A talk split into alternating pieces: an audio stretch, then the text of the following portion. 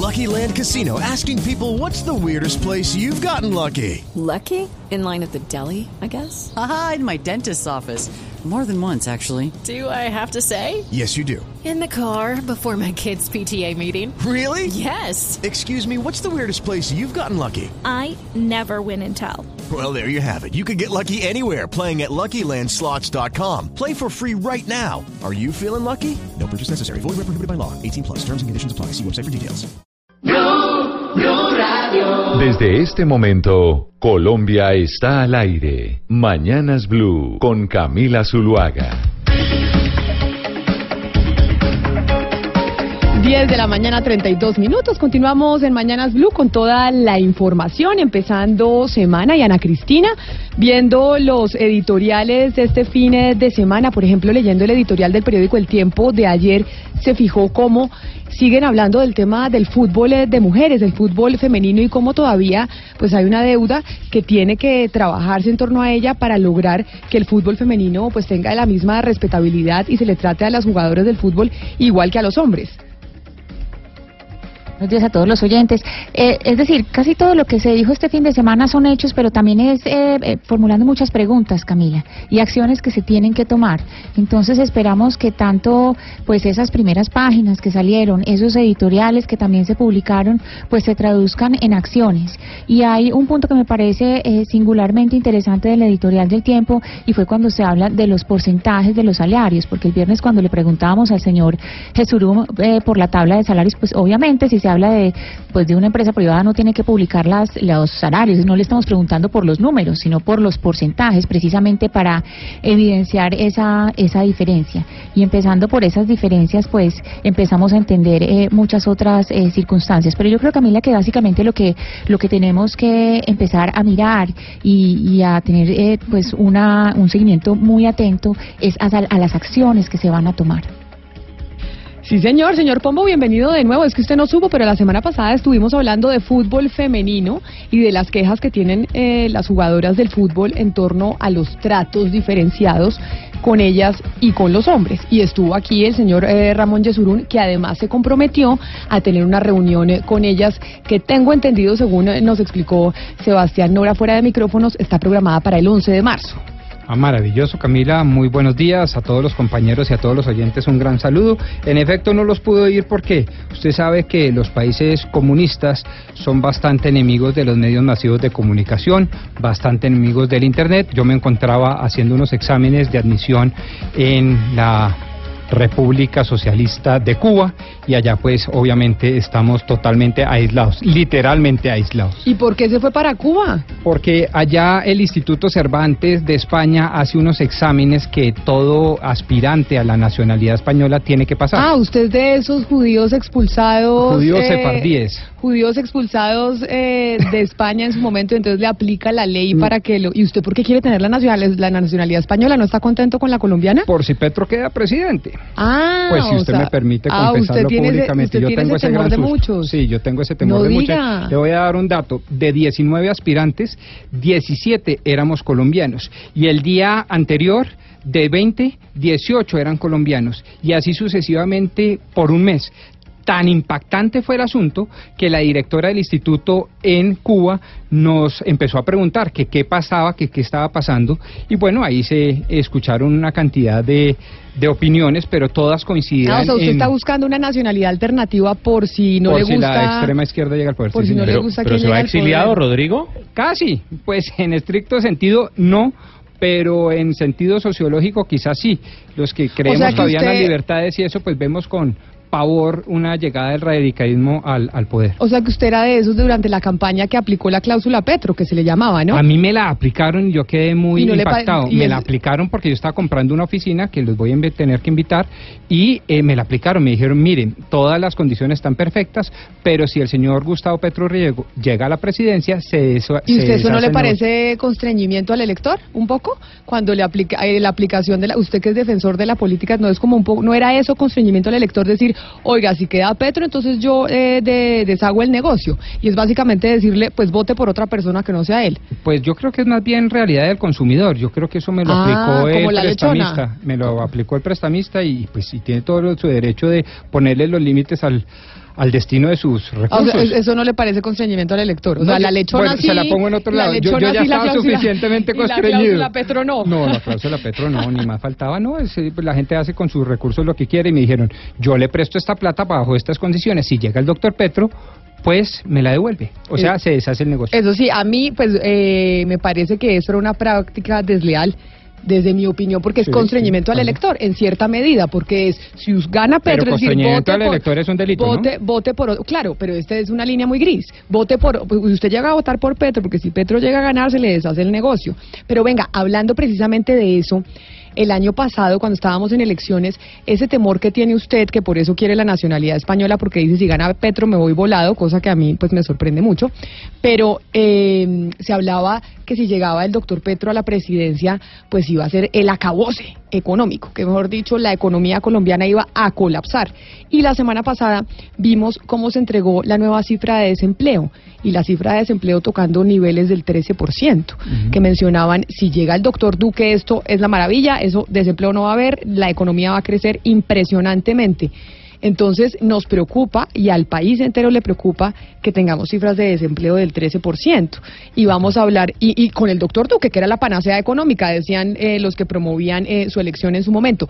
¿Qué le vamos a preguntar a los oyentes sobre el desempleo? Bueno, sobre ese tema tan importante, y el doctor Duque incluso ha prometido para complementarle su información en el Plan Nacional de Desarrollo, que para terminar el año 2022 debemos estar en una cifra de desempleo de un dígito histórica de 7.9%. Que Hoy eso obviamente superamos- no se va a cumplir. Pues vamos a ver, Pues, los número uno han porque, dicho que sí. porque el Plan Nacional de Desarrollo está lento, lento en el Congreso y más o menos ni su partido está eh, asistiendo a las reuniones para la discusión del Plan Nacional de Desarrollo. Es decir, incluso se ha llegado a hablar que puede existir la posibilidad de que se lance por decreto algunos puntos del Plan Nacional de Desarrollo porque le están haciendo Plan Tortuga. Entonces, es. entonces ese Plan Nacional de Desarrollo se ve enredado, enredado. Pero no toda la economía depende del Plan Nacional de Desarrollo, aun cuando es un instrumento muy importante. Lo, sí- lo que es cierto es que hoy estamos por encima de los dos dígitos. Eso es verdad. Casi llegando al 13%, Exacto. horror. Y eso es horroroso. Eso es horroroso. Nos lleva un poco a pensar en la década de los 90, donde tocamos los 25% de desempleo y eso es terrible. Por eso acudimos a la genialidad y a la creatividad de los oyentes y de los, de los miembros de la mesa de trabajo. ¿Qué proponen ustedes para reducir ostensiblemente el desempleo en Colombia?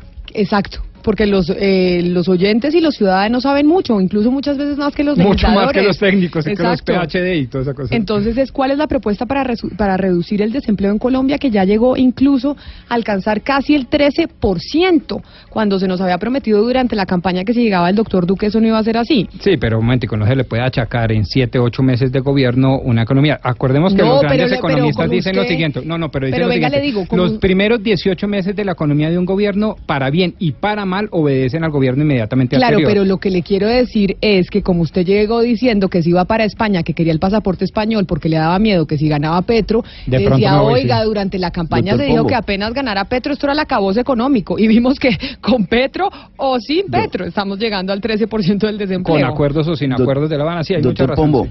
Señor. Doctor Pombo, lo estamos esperando acá en la región, en la, en la República Independiente del Caribe, inmenso. Estamos en pleno carnaval.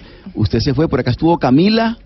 A Camila la vi muy contenta, muy feliz en la batalla Ah, de yo me Flores. sentía reina de carnaval, ¿o yo, Oscar? Acá se le extraña. Sí, vi unas fotos muy bonitas, muy bien. no, sí. pero por favor, entonces, y acá con buen desempleo, la, con buen empleo, las cifras son muy bajitas, en el 8.2 creo que estamos, y, y de verdad muy contentos en pleno carnaval, doctor Pombo, en lugar de irse para Cuba a buscar otra nacionalidad, véngase para. Barranquilla y disfrute del carnaval. Barranquilla con la ciudad con la tasa más bajita de desempleo, a pesar de que aumentó, ¿no, Oscar? Sí, es decir, sí, sí, Barranquilla tiene la menor tasa de desempleo del país, pero igual aumentó.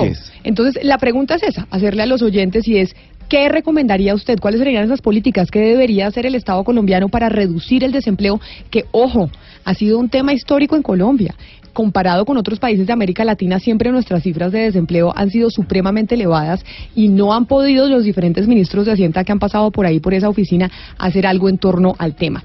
316-415-7181. Esa es nuestra línea de WhatsApp, es nuestro teléfono. Ahí queremos que ustedes se comuniquen con nosotros para que nos digan, para que nos den sus ideas. Y es cómo se podrá reducir el desempleo en Colombia, que como conocimos la cifra la semana pasada, está llegando al 13%. Son las 10 de la mañana, 41 minutos. Cuando regresemos, vamos a hablar de la participación de las mujeres en las elecciones del 2018. Vea, todo nos está llevando Pombo a las elecciones del año pasado. Y, y es que hay un informe de la Registraduría Nacional del Estado Civil y Naciones Unidas de ONU Mujeres precisamente sobre esa participación femenina de las mujeres el año pasado. Y eso con miras a las elecciones de este año, porque acuérdense que en octubre tenemos elecciones regionales y es importante saber cómo se comportó la mujer en las elecciones del año pasado para ver qué va a pasar con ellas este año en las elecciones de octubre. Esto en unos minutos cuando regresemos, 10 de la mañana, 41 minutos. La música de este programa. Nuestro playlist disponible en Spotify. Disponible en Spotify. Búsquenos. Colombia está al aire.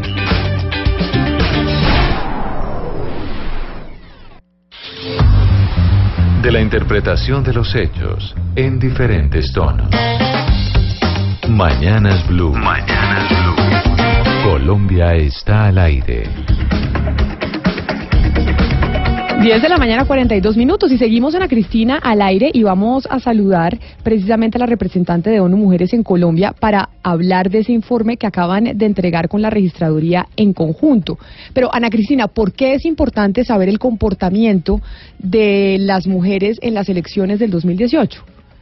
Sí, porque es que eh, precisamente Camila eh, hubo pues una ley de cuotas que está en vigencia desde el año 2011 y se supone que con esas con que con esa ley de cuotas pues eh, no solamente eh, se hace una campaña pedagógica pues para que se a, amplíe la participación de las mujeres, sino pues porque uno esperaría que pues que muchas más mujeres estén entrando a la política y parece que eh, las cifras muestran algo distinto. Eh, el pasado 11 de marzo de, del 2018 pues eh, votaron eh, 9.619.175 mujeres, que es el 51.7 de los votos, y eh, la representación que quedó eh, en, en, el censo eh, electoral es del 51.6%, o sea, más de la mitad de las, mujeres, de las personas que votan son mujeres, y eso no necesariamente se está eh, mostrando en los resultados. ¿Por qué? Porque son cifras que, que permanecen quietas, es decir, no hay, digamos, eh, una gran alza eh, en las mujeres eh, que se eligen. Camila, no sé si quiere que le diga esas cifras o lo conversamos con la invitada. Sí, pues mejor dicho, saludémosla mejor, pero me parece importante saber, Ana Cristina, por qué es, o sea, por qué es clave saber la participación de las mujeres en las elecciones del año pasado. Estamos en comunicación con Ana Güesmes, ella es la representante de ONU Mujeres en Colombia. Señora Güesmes, bienvenida Mañanas Blue, muchas gracias por atendernos. Hola, muy buenos días Camila. Un saludo a Blue Radio por eh, este espacio.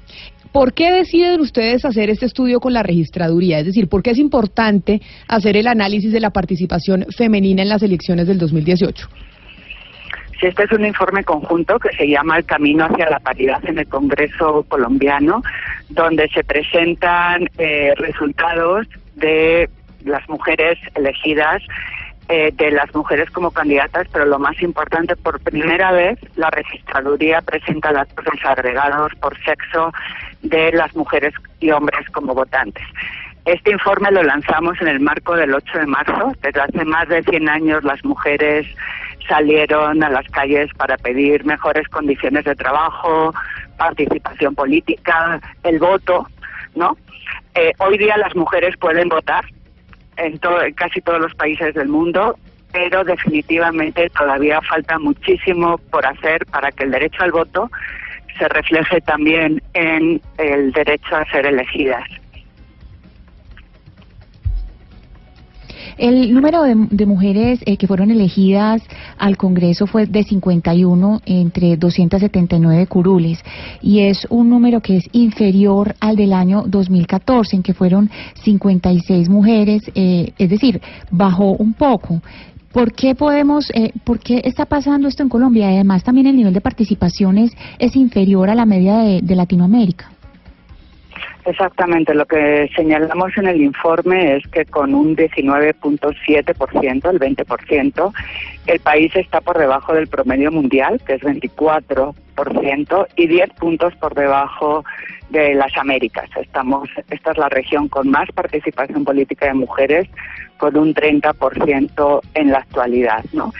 Y este informe además se presenta en un año electoral de, de Colombia, donde todos los datos que presenta el informe que tenemos en la actualidad, pues 12% de alcaldesas, este 15.6 en gobernaciones, es decir, en ningún puesto de elección popular se supera el, el, el 50, el, el 20% en Colombia, pero además muy lejos del horizonte de la paridad que marca la propia Constitución colombiana, ¿no? Entonces, el informe lo que busca es medir, informar y informar sobre todo para que las, la, todos los actores políticos, desde los partidos electorales, los las propias mujeres y hombres en la política, realmente tomen acción para, por lo que vemos en el informe es las mujeres son más de la mitad del padrón electoral, participan como electoras.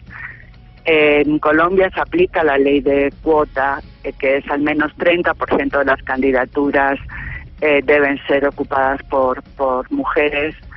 Y Colombia también cumplió con esta con esta ley de cuota en general, pero luego vemos que esto no se refleja realmente en los resultados electorales. Señora decir, las mujeres están sí. Permítame, yo le pregunto algo y esta puede ser una algo un poco básico, pero es algo a lo que nos enfrentamos constantemente cuando hablamos de la importancia de la participación de las mujeres en las elecciones y en cargos públicos. Y es que muchos hombres alrededor del país salen a decir, ay no, pero ya vienen ustedes otra vez, qué pereza, qué canzonas, a decir que es que hay que buscarles campo para que estén elegidas eh, popularmente en el país, ya sea para Congreso, para gobernaciones, para alcaldías. Dejen de molestar porque ese es el lenguaje que usan y, lo leemos a través de las redes sociales y lo vimos a través de los oyentes y es como por qué tenemos que estar preocupados porque las mujeres tienen, tengan que llegar a cargos públicos, más bien ustedes trabajen solitas y tranquilas sin, sin exigir mucho. ¿Qué responderle a eso, a esas críticas y esos hombres que dicen eso? Incluso mujeres, porque hay mujeres que también eh, coinciden con ese pensamiento. Bueno, la discriminación hacia las mujeres y la no participación de las mujeres es la deuda histórica más grande que tienen los países eh, con la humanidad en su conjunto. Lo que hemos demostrado con las cifras es que el talento no es suficiente. Colombia, seis de cada diez egresadas universitarias son mujeres. Las mujeres son más del 40% de la militancia en todos los partidos políticos. En mis viajes por el país y por la región encuentras mujeres que dicen yo quiero ser candidata, yo quiero participar, etcétera. Esta es primera vez que el país tiene un gobierno paritario, eso es una muy buena señal de hacia dónde hay que caminar, pero definitivamente el talento no es suficiente. Esta fue la región que tuvo la primera ley de cuotas en Argentina en el 91. Hoy ya son 130 países en el mundo y lo que nos muestra la estadística, incluso la colombiana, porque en las circunscripciones donde había cuota se superó el 30% de las candidaturas, pero en las que no aplicaba cuota, que además son las regiones más pobres, muchas veces las que tienen menos índices de desarrollo, este, en ninguna de ellas se logró, se quedó como alrededor del 20%. Es decir, si no se hacen acciones afirmativas, que se les, donde además de hacer candidaturas, hombres y mujeres acordemos que esto no es un tema de mujeres, esto es un tema de principio de democracia y principio de desarrollo. Los países lo han acordado en la Agenda de Desarrollo Sostenible, es decir, no puede haber desarrollo sin la plena participación de las mujeres y todavía hay muchas primeras mujeres, primera rectora de una universidad nacional, primera vicepresidenta, primera este innovadora. La idea sí. es acabar con esto que haya, la, si somos la mitad de la población, podamos vernos representadas de manera paritaria en todos los puestos de toma de decisiones. Doctora y la López. otra cosa que ha visto No Mujeres es que cuando hay paridad en la participación, avanzan muchos derechos también para, para ir hacia esa igualdad sustantiva.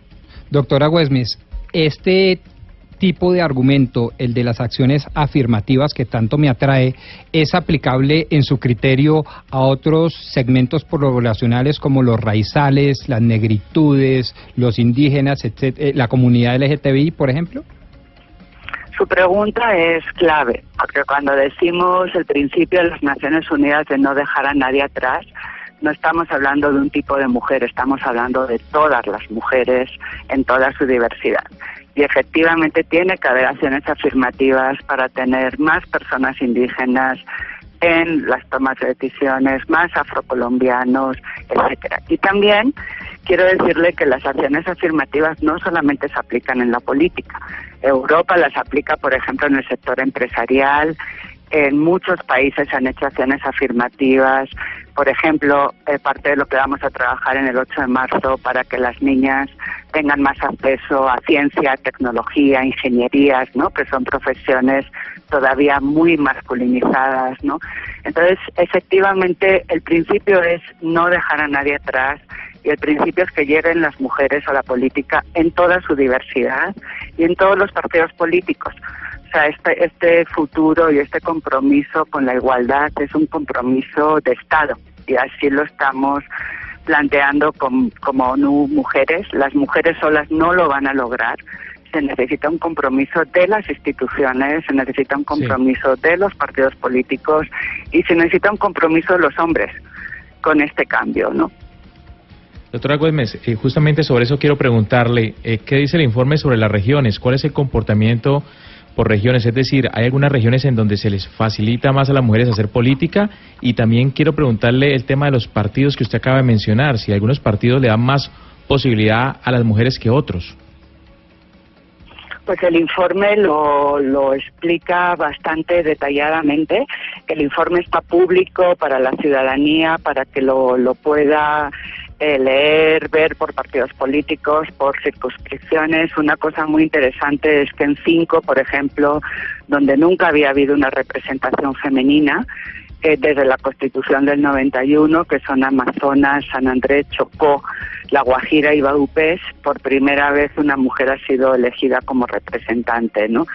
Pero eh, también pues vemos que, que, este, que este avance es todavía muy muy desigual, ¿no? Todavía hay circunscripciones donde no hay ninguna mujer, todavía en general el promedio efectivamente es, es menor al que debía tener eh, Colombia por debajo del 20%. En el informe ustedes pueden analizar, interpretar, porque no es como, como un mandato de ONU Mujeres interpretar como las diferencias, pero está bastante detallado por partido político, por circunscripciones y toda la información y esto es un poco el, llamado a, que se pueda revisar de cara a las elecciones locales, eh, definitivamente y departamentales que va a tener este año Colombia para que eh, esta historia cambie, ¿no? Claro, que sí, y por eso nos parecía importante hablar con usted, señora Huesmes, saber qué tiene o qué dice este informe de la registraduría en conjunto con Mujeres. Pero entonces, ya para terminar, las perspectivas para estas elecciones de octubre, referente a lo que pasó hace cuatro años, quiere decir que sí vamos a tener mayor participación femenina. ¿Creen ustedes que va a haber una mayor participación de mujeres para las elecciones y con posibilidades de llegar a los cargos en el Ejecutivo? Pues ese es un poco el llamado. Eh, nos preocupa la baja representación en alcaldesas, este, por ejemplo, y además en ninguna de las ciudades capitales hay, hay, mujeres, ¿no? De los departamentos, lo mismo en gobernaturas y lo mismo en general. Y es en el poder local donde vemos más participación de las mujeres en las juntas comunitarias, en los procesos de implementación de paz local. Es decir, la participación y el talento de las mujeres está listo. La idea es, ahora los partidos van a empezar a hacer sus procesos de primarias internos para elegir las candidaturas. Yo creo que no es responsable a estas alturas de la historia, a más de 100 años de que las mujeres se organizaron en el mundo para reclamar el derecho a participar, que sigamos escuchando argumentos como que no hay mujeres o que el país no está listo. Hay muchísimas mujeres, hay talento, hay capacidad, hay en discusión la reforma política para Colombia, que ojalá que reglamenten el principio de paridad, que es un principio constitucional, porque hay que ponerlo en las normas electorales. Y ojalá que haya un compromiso muy serio para que realmente sea una campaña sin discriminación, que sea una campaña donde se condene la violencia política que estamos viendo todavía con demasiada frecuencia en las redes sociales basado en estereotipos de género, basado en contra las mujeres. Ojalá que los partidos realmente apuesten por este horizonte de cambio, no en el 2030, que es cuando se ha comprometido el logro de la plena participación de las mujeres, sino mucho en todos antes. Los espacios, sino mucho antes. Ojalá y desde sea. luego Colombia puede, ¿no? Claro Ese que es sí. el mensaje que yo quisiera dejar. Y esperamos que así sea en estas elecciones, que el avance sea significativo en el mes de octubre. Señora Ana Huesmes, representante de ONU Mujeres aquí en Colombia, muchas gracias por atendernos y por hablar con nosotros y contarnos los detalles de este informe trabajado en conjunto entre la Registraduría y ustedes en Naciones Unidas. Sí, está disponible en las páginas web, tanto de la registraduría como de ONU Mujeres, y pues eh, invitarles para que el 8 de marzo nos unamos en esta conmemoración, que innovemos para que esta igualdad que está en la ley sea una igualdad real en los hechos. Muchas gracias. Claro que sí, feliz mañana para usted. Son las 10 de la mañana, 56 minutos. Estábamos hablando de la participación femenina en las elecciones del 2018 y la importancia de tener participación femenina más alta en estas elecciones del 2019 en octubre.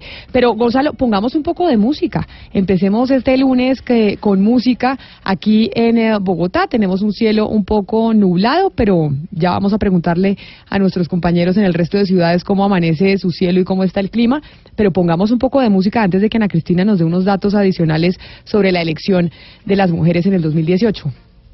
Yo creo que cae perfecto escuchar a los pericos porque en diferentes partes del mundo celebran el carnaval, por lo menos en donde estamos a esta hora en Panamá, la gente está en la playa, en Barranquilla, en Brasil, y creo que cae perfecto escuchar este clásico de 1994 para trasladarnos a la playa, aunque estemos la mayoría en Bogotá.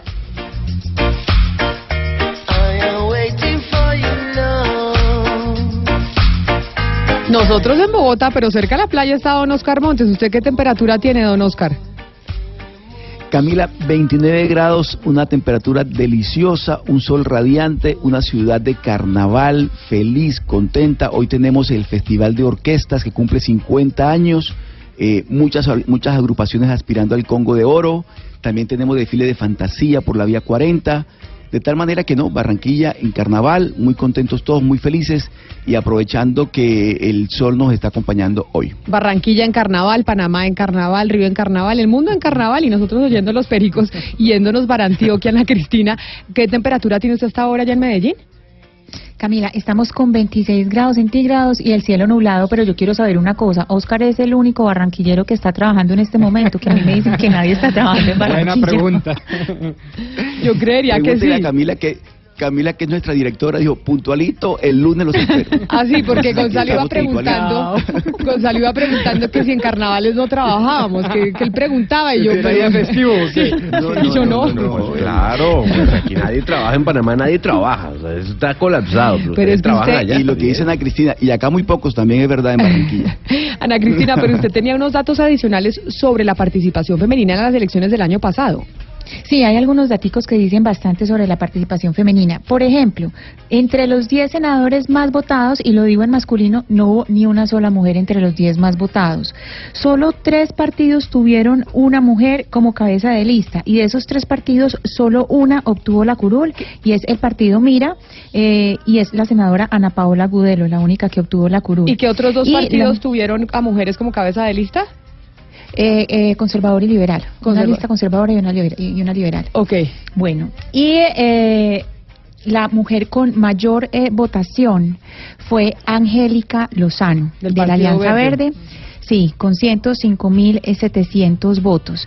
Y recordar una cosa, Camila, y es que ayer el movimiento que nosotros eh, entrevistamos aquí al aire, Estamos Listas, eh, ayer Estamos Listas hizo una reunión y presentó sus precandidatas. Acuérdense que es un movimiento eh, de mujeres eh, sin filiación política, es decir, abierta, que estaba buscando eh, tener una presencia más fuerte en el Consejo.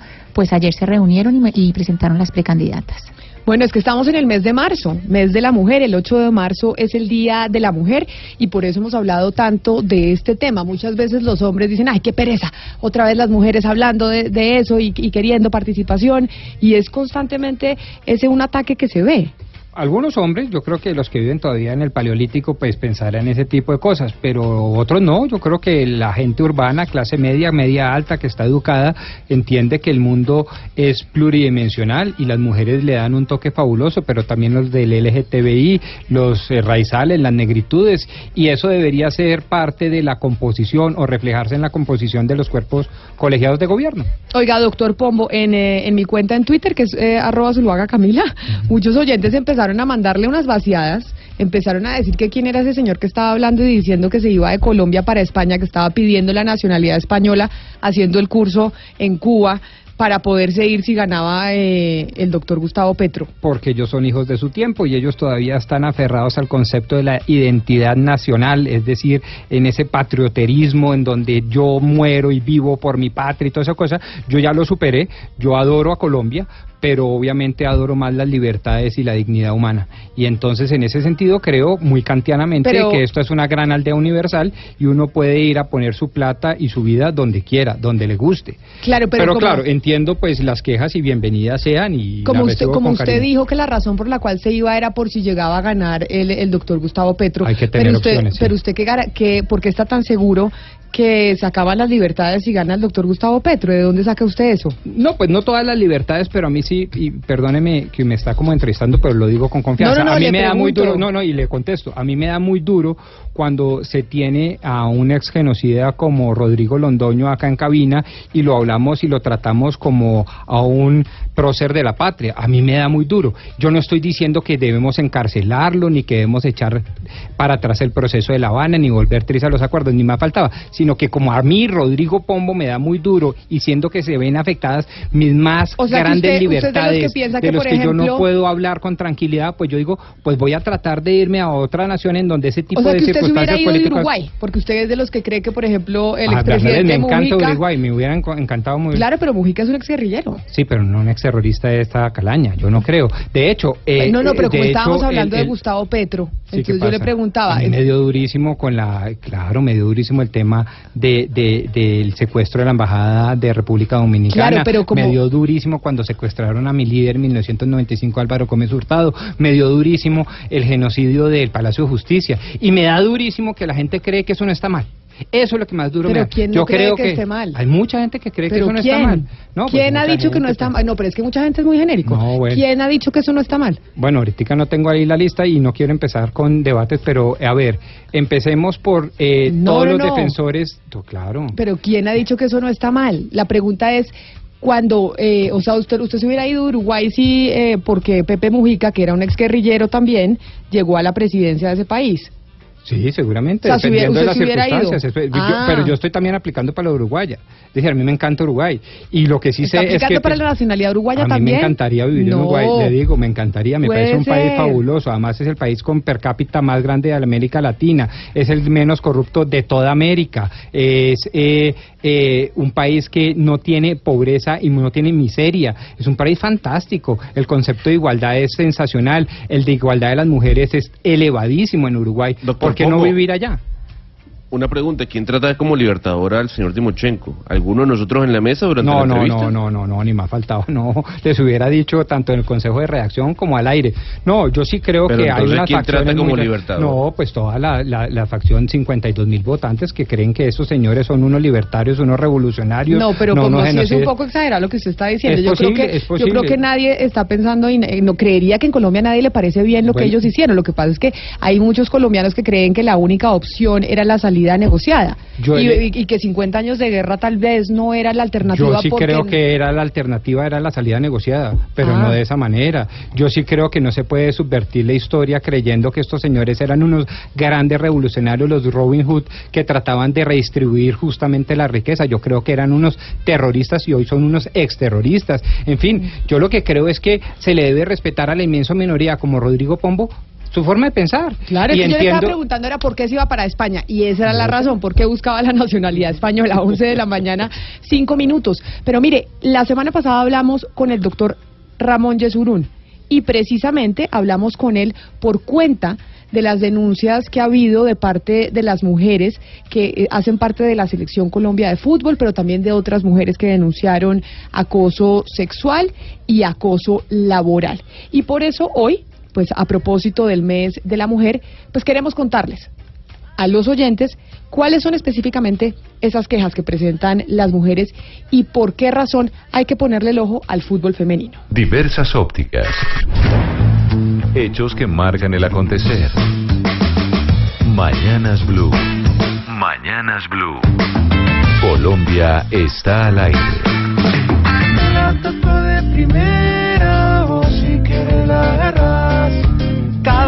Cada que sueño se hace realidad o pareciera algo casual. Es que el fútbol es un deporte para hombres. Eso es lo que decían algunos, señor Pombo. O dicen, porque pues en Colombia todavía hay varios que no han entendido que el amor a este deporte o al deporte más popular del planeta, pues no distingue entre géneros, razas y cultura. A todo el mundo o a mucha gente le gusta el fútbol. Algo tan sano y universal como ese deporte no es propiedad de nadie, es decir, no es solo de los hombres, es de cualquiera que con una pelota y un pedazo de potrero quiera alegrar su vida jugando precisamente al fútbol. Este especial que hacemos hoy de Mañanas Blue, cuando Colombia está al aire, está dedicado precisamente a todas las aficionadas, a todas las jugadoras, a todas las entrenadoras, fisioterapeutas y mujeres que aman y viven del fútbol.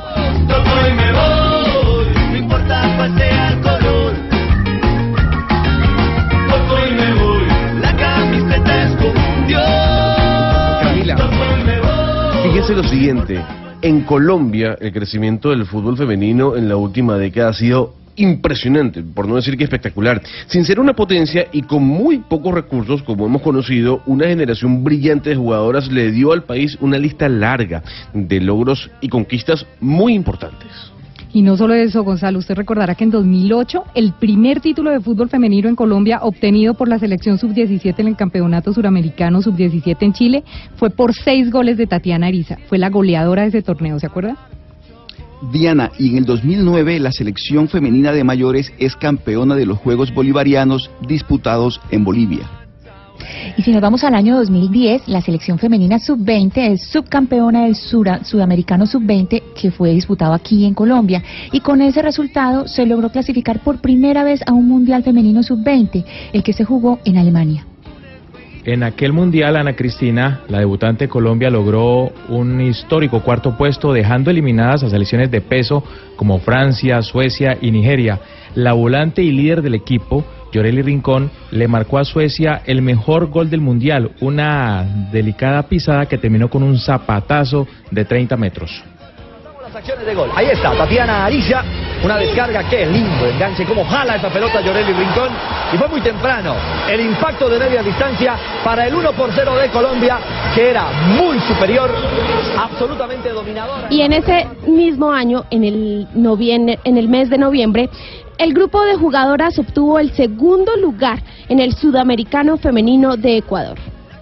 Hay que decir, Jennifer, que ese resultado le permitió a Colombia clasificar por primera vez a un Mundial Femenino de Mayores, el cual se jugó en Alemania por aquel año 2011. Además, se obtuvo cupo a los Juegos Panamericanos de ese mismo año y a los Juegos Olímpicos de Londres en el año 2012.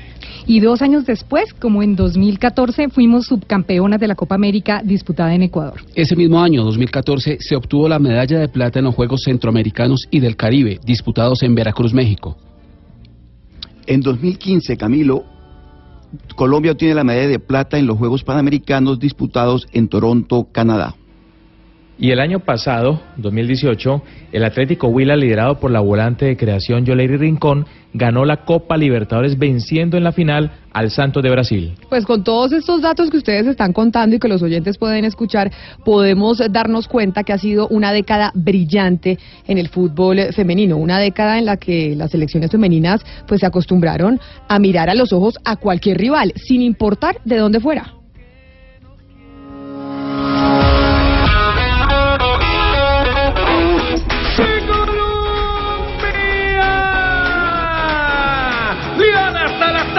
Horacio. De la Villa Blanca. Fiesta Salazar la pelota dentro. Uno para Colombia, cero para Argentina. Campeón, Huila campeón, el conjunto Pita logró bicampeonato en el año, algo sin precedentes, algo nunca antes conseguido por un equipo colombiano, algo de lo cual hablarán los historiadores. El fútbol femenino colombiano en la última década ha demostrado grandes progresos en los eh, campeonatos mundiales. El fútbol sala, una de las modalidades del fútbol FIFA, no es la excepción.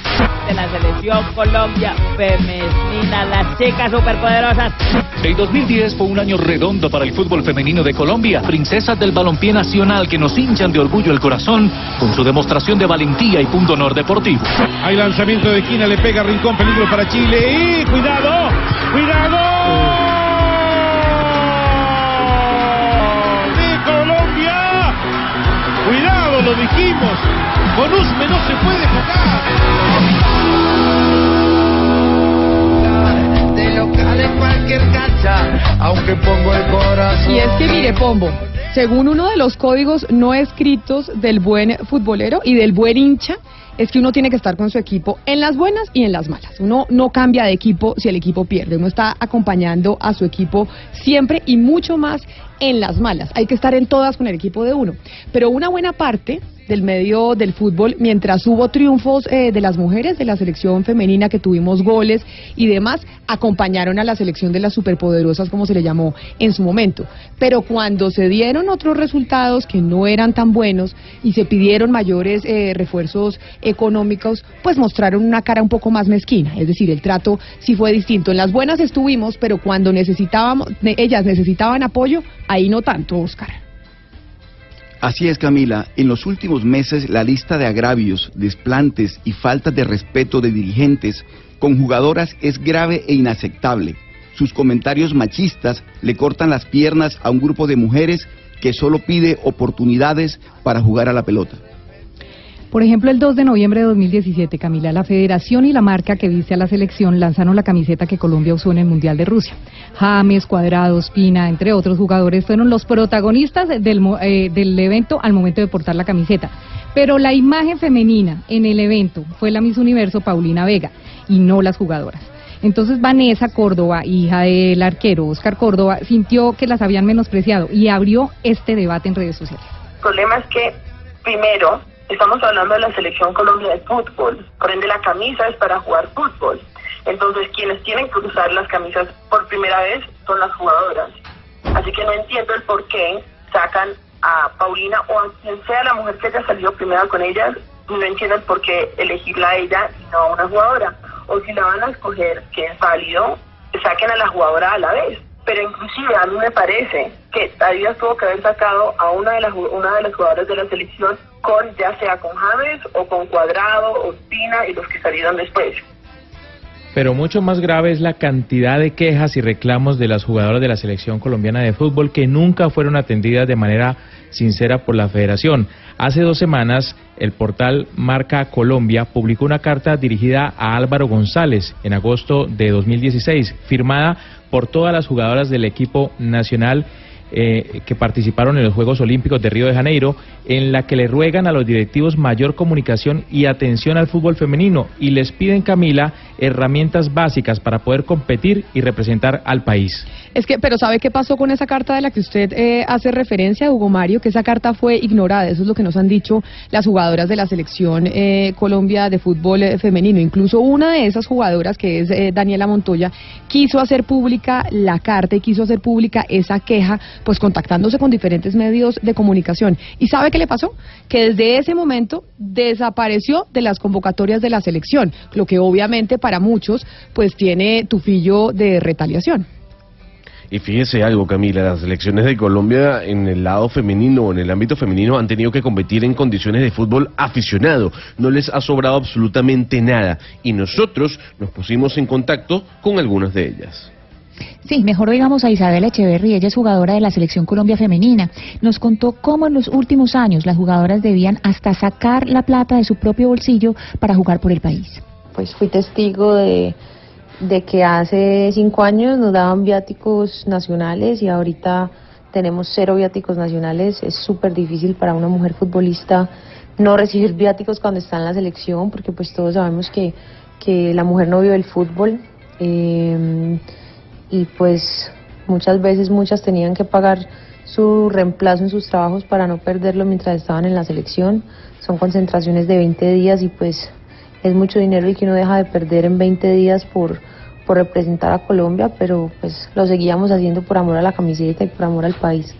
Pues ese amor al fútbol, pero también el miedo a la retaliación las mantuvo en silencio. Melissa Ortiz, quien es integrante de la selección y que hoy vive en Estados Unidos, así no lo hizo saber. Para mí personalmente el fútbol femenino o el fútbol en general me ha dado muchas cosas lindas en mi vida. Y aprecio mucho mis experiencias, pero a la vez he y sé que hemos aguantado un montón. Y por miedo no hemos querido hablar o y el miedo fue porque no queríamos ser vetadas del equipo. Queríamos jugar en mundiales y en olímpicos. Entonces aguantamos todo eso por dentro por muchos años. que reemplacen camisetas cuando bajen las banderas de los clubes. Pero miren, ¿por qué estamos hablando de esto que está pasando con el fútbol femenino hoy en Colombia? Porque es que tanto en el fútbol como en otros ámbitos de la vida las mujeres se han venido pues alzando su voz contra las injusticias y han abandonado esa postura dócil y sumisa. Es decir, las mujeres en el mundo desde la era del Me Too empezaron a decir no es hora de quedarnos calladas y ya tenemos que empezar a hablar. Y por eso, ya que estamos en el mes de marzo, el mes de la mujer, quisimos decir, oiga, en el fútbol las mujeres también ya se cansaron y quieren que también se les tenga tenida en- se les tenga en cuenta de la misma manera que se tiene en cuenta a los hombres. Ese fue el caso de la estrella del Atlético Huila Lloreli Rincón, quien 48 horas después de ser campeona de América denunció lo siguiente, oigamos. Hola, hola a toda la gente. Estamos aquí en- haciendo una escala en Venezuela, más de siete horas de espera. Quería agradecerles infinitamente por todo el apoyo que nos han brindado, todos los buenos mensajes. Somos campeonas continentales. Eh, pero no crean que los campeonas eh, femeninos también les dan premio. Por ser campeonas nos ganamos 55 mil dólares, la cual nunca va a llegar a nosotras, lastimosamente. Eh, eso llega al Atlético Huila masculino, quien es un presidente diferente al nuestro presidente Diego Perdomo, el femenino. Ese premio no va a llegar a nosotras, lastimosamente, y ahí es donde decimos que el fútbol femenino no da plata, sí la da, pero tampoco llega a nosotras. Y es que el plazo de tres meses para que el equipo recibiera su premio de 55 mil dólares venció este fin de semana. El, equipo de producción de Mañana Blue se comunicó con el Atlético Huila y con la Conmebol y eh, el club todavía no ha recibido su premio. Lo increíble, Ana Cristina, es que el pago se, había, se haría efectivo este viernes, pero el Santos, que fue el segundo, el subcampeón, sí lo recibió hace más de tres meses. Pero sigamos con la lista de joyas de los dirigentes. Uno de los ataques más bajos y lamentables que se han oído contra el fútbol femenino vino hace un par de meses de Gabriel Camargo, senador y dueño del Deportes Tolima. Eh, eso anda mal. Eso no va a nada, eh, ni económicamente, ni nada de esas cosas. Aparte de los, de los problemas que hay con, con las, las, eh, mujeres, eh, son más trama- tomatragos que, que los los hombres. hombres? Y para que vean, y problemas, le pregunten a los del Huila cómo están de arrepentidos de haber sacado el título y de haberle invertido tanta Ah, plata al equipo. Entonces, eso no es. Y fuera de eso, eh, le recuerdo, es un caldo de cultivo del lesbianismo tremendo. Bueno, y Álvaro González Alzate se sumó a esta declaración de Camargo cuando como vicepresidente de la federación convocó una rueda de prensa hace unos días para supuestamente aclarar algunos de estos temas y otros como las denuncias de acoso sexual de dos jugadoras de la sub-17. González tuvo una oportunidad de oro para criticar las barbaridades de Camargo, pero prefirió echarle sal a la herida para seguir maltratando a nuestras jugadoras. Camargo de pronto no lo voy a defender porque no soy abogado de él, pero me gusta ser justo en mis planteamientos y mi análisis. Camargo de pronto dijo cosas que escucha todos los días de todos los dirigentes deportivos y de un gran sector de la prensa a nivel de corrillos, que no lo dicen en el micrófono, o porque no se atreven, o porque de pronto no tienen la certeza, o por, o por precaución, o por evitar cosas posteriores. Pero lo que digo Camargo de pronto muchas cosas de esas pasan. Son verdades a medias y mentiras a medias. Que Camargo tal vez se le fue la lengua en la forma que lo expresó y ya se le vino el mundo encima. Pero, a ver, dejando un poco de lado estas declaraciones y faltas de respeto de actitudes machistas que acabamos eh, de escuchar de parte de algunos dirigentes del fútbol y el poco empeño que algunas personas pues han mostrado en permitir que el fútbol femenino crezca, es eh, muy torpe y cortoplacista pensar así, Pombo. Cuando uno oye este tipo de declaraciones, uno dice y se sorprende de por qué en el fútbol y en Colombia no se entienden los beneficios que puede, traer, que puede traer para nuestro país la explosión definitiva del fútbol de mujeres en, en, eh, pues en Colombia como tal. Pero es que mire, Camila, la FIFA ha venido invirtiendo cientos de millones de dólares y hace unas semanas lanzó un plan muy ambicioso para multiplicar los números de televidentes, jugadoras eh, profesionales, directivas, patrocinadores. La FIFA no es una ONG de beneficencia y si lo hace es porque tiene claro el potencial económico que hay y por eso es que quieren conquistar el mercado femenino.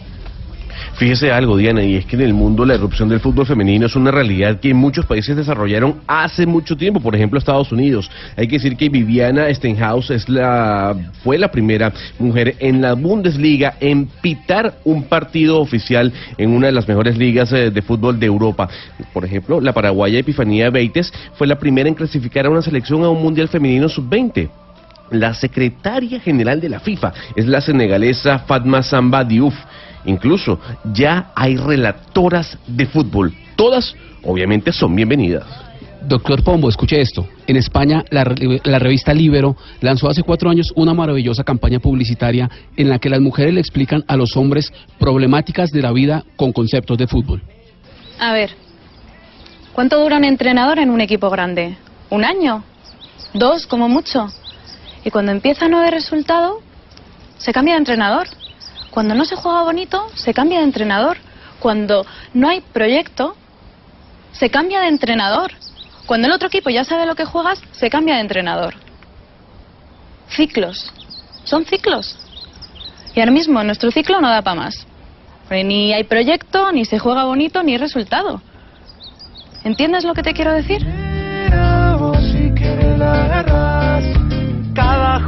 Pues sobre este tema, el viernes pasado estuvimos aquí con el presidente de la Federación Colombiana de Fútbol, eh, Ramón Yesurún, quien estuvo una hora sentado en esta cabina hablando sobre todos estos temas y se comprometió al aire, que fue algo muy positivo sobre todo esto que acabamos de exponer. Se comprometió al aire el doctor Yesurún con Daniela Arias y Oriánica Velázquez a citarlas eh, pues para acercar posturas y trabajar eh, de la mano con ellas, desde la Federación y las jugadoras para mejorar pues el estado del fútbol femenino. Oigamos fue lo que nos dijo en ese momento el doctor.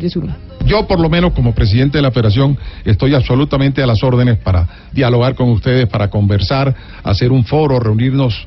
Eh, Pero entonces cuadrémoslo de una vez, doctor Yesrum. Eh, ya Usted, usted que ya volvió, ¿cuándo se va a reunir con las jugadoras? ¿Cuándo tienen eh, programado para que se reúna con ellas, para que ellas puedan plantear sus quejas, pero sus quejas tranquilas, sin que ellas sientan que las van a vetar, que después no las van a convocar? Porque hemos hablado con muchas de ellas y nos dicen, nos da miedo, porque queremos jugar fútbol y si denunciamos nos vetan. ¿Por qué no usted aquí aprovechando los micrófonos dice sí? ¿Cuándo vamos a organizar un encuentro con las jugadoras de fútbol para que ellas puedan plantear todas las inconformidades que tienen con, eh, con ustedes? Nosotros estamos dispuestos, si me sueltas en 10, 15 minutos a partir de la próxima media hora las espero. No, hablando en serio, no, cuando quieran, cuando quieran, eh, realmente voy a, vamos a hablar con nuestro equipo eh, que maneja competencias y vamos a coordinar, eh, más que una charla, que hagamos un pequeño foro de, de, de fortalezas y de debilidades hagamos una, una especie de DOFA eh, entre nosotros y, y construir, que sea siempre desde el punto de vista constructivo, algo que de pronto hubiéramos podido evitar si, si este tema no lo hubieran, eh, bueno, no hablemos de, de, de, qué ha podido hacerse antes o después, en todo caso estamos a tiempo, pero tengan la seguridad, Auriánica, que para la Federación Colombiana del Fútbol, el fútbol femenino es hoy una de las grandes prioridades que tenemos, porque además ni siquiera es política eh, nuestra, sino que es política mundial a través de la FIFA. Sabemos que después de esta entrevista que tuvimos acá con el doctor Ramón Yesurún, la Federación Colombiana de Fútbol contactó a las jugadoras para una cita, como se lo habíamos dicho, el próximo 11 de marzo a las 9 de la mañana. Cita obviamente a la que le haremos seguimiento y estaremos pendientes. Y pues obviamente esperamos que esta reunión pues, sea el punto de partida para darle juego a las mujeres, para reconocer la importancia del fútbol eh, femenino y saber que lo más valioso del fútbol es su carácter universal, su capacidad de llegar a cualquier potrero del país sin importar que quienes estén jugando sean hombres o mujeres. Y además, pues que también se tenga una respuesta contundente sobre las denuncias de acoso sexual y de acoso laboral que se han hecho por parte de miembros de la selección eh, femenina y también pues del cuerpo de fisioterapeutas. Así que queríamos contarles a ustedes que le seguimos haciendo seguimiento a lo que está pasando con el fútbol de mujeres en Colombia y que estamos pendientes en este mes de marzo de la reunión de la federación con las jugadoras. Son las 11 de la mañana, 25 minutos y tenemos Noticia de última hora. Nos vamos para Venezuela, Gonzalo, porque acaba de aterrizar al aeropuerto de Maiquetía el eh, presidente interino autoproclamado, el otro presidente que yo a veces me confundo en cómo debemos llamarlo, Juan Guaidó. Finalmente llegó a Venezuela.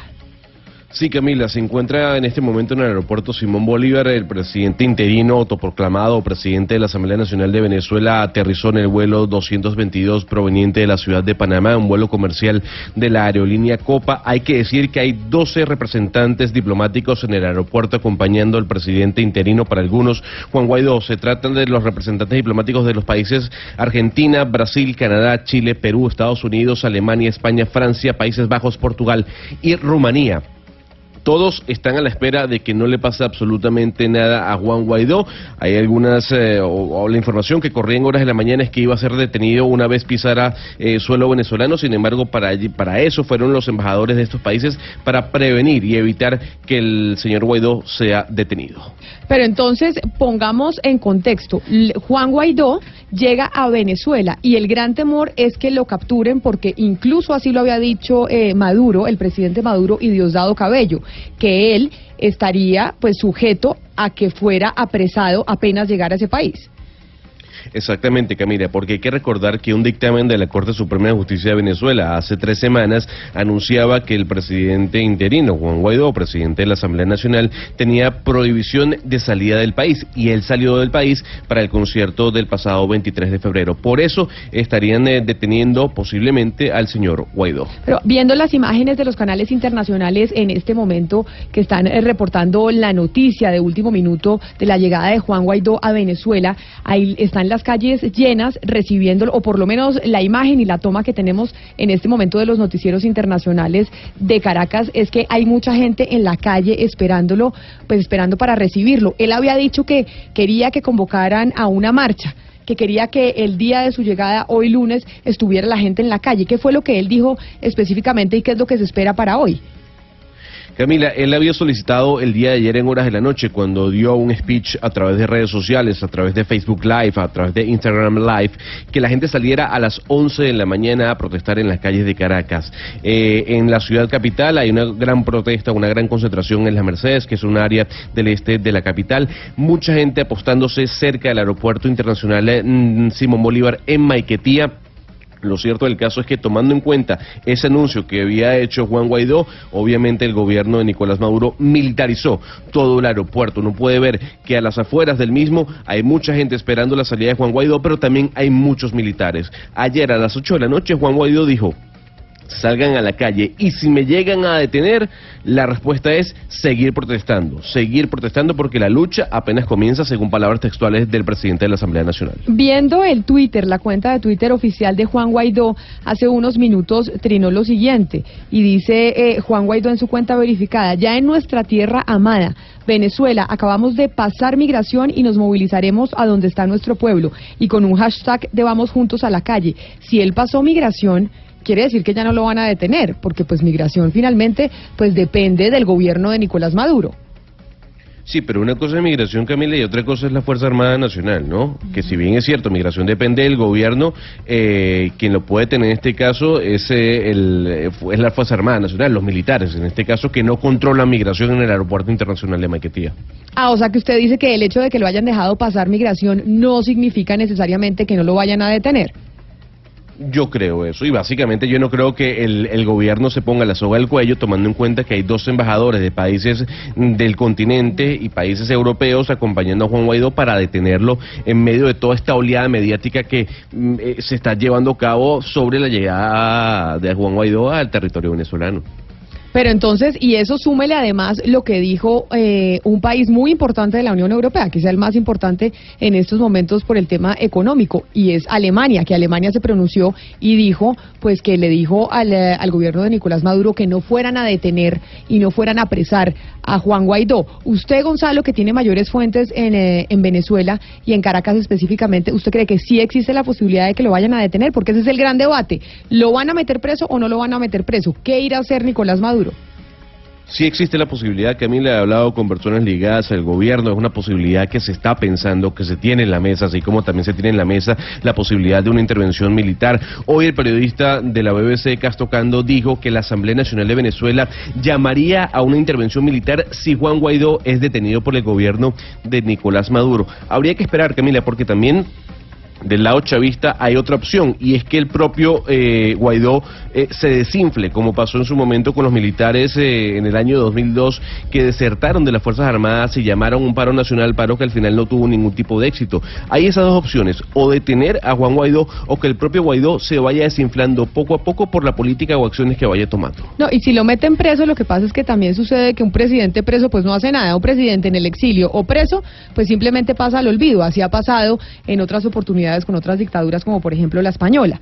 Entonces, eh, Gonzalo, pero además me dicen que el eh, presidente Guaidó, el presidente interino Juan Guaidó, llegó de, de Panamá, que el vuelo que tomó fue Panamá-Venezuela. Exactamente, llegó en el vuelo 222 de la aerolínea Copa Airlines, un vuelo comercial. Ya se pueden ver algunos videos de la gente tomándose fotos con él dentro del avión. Él salió desde el aeropuerto de Tucumán hacia el aeropuerto Simón Bolívar en Venezuela. Es la noticia de último minuto. El presidente interino Juan Guaidó aterrizó precisamente en el aeropuerto Simón Bolívar en Venezuela. Esta es una noticia en desarrollo y le seguiremos contando qué va a pasar. La gran pregunta es si van a detener a Juan Guaidó o no. Ese es el interrogante que está esperando el mundo entero, precisamente sobre el caso de Venezuela. 11 de la mañana, 32 minutos. Vamos a hacer una pausa y cuando regresemos vamos a hablar de algo muy importante para el departamento de Antioquia, pero también para otros departamentos del país. Y es ese informe de Escava de Hidroituango. Más detalles tenemos hoy aquí en Mañanas Blue. Cuando Colombia está al aire, las preocupaciones de los oyentes también lo están. Si tienes denuncias desde cualquier parte de Colombia, escríbenos a colombiaestalaire@bluradio.com. Cada caso tiene su espacio en Mañanas Blue cuando Colombia está al aire. Blue Radio, la nueva alternativa. Date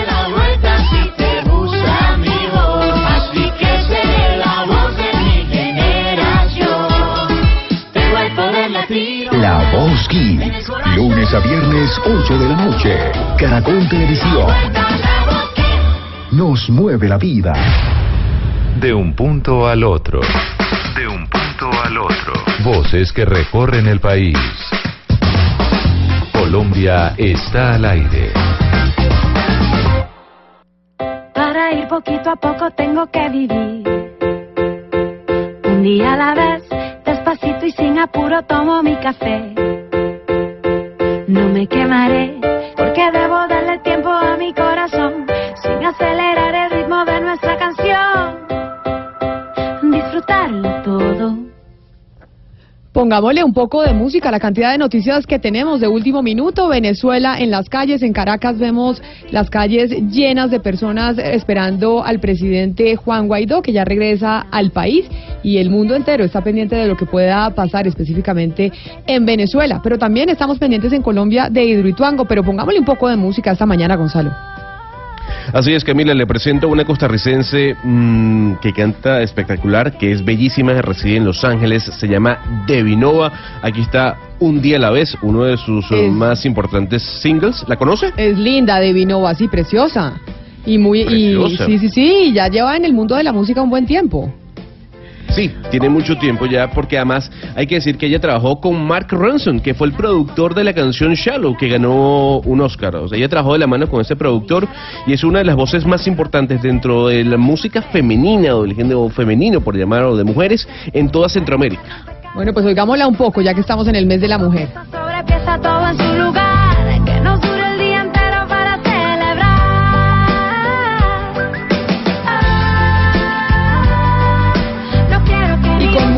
de una mujer centroamericana. Ana Cristina, hemos venido hablando de Hidroituango ya durante todo el mes. Hemos venido casi un mes hablando de Hidroituango.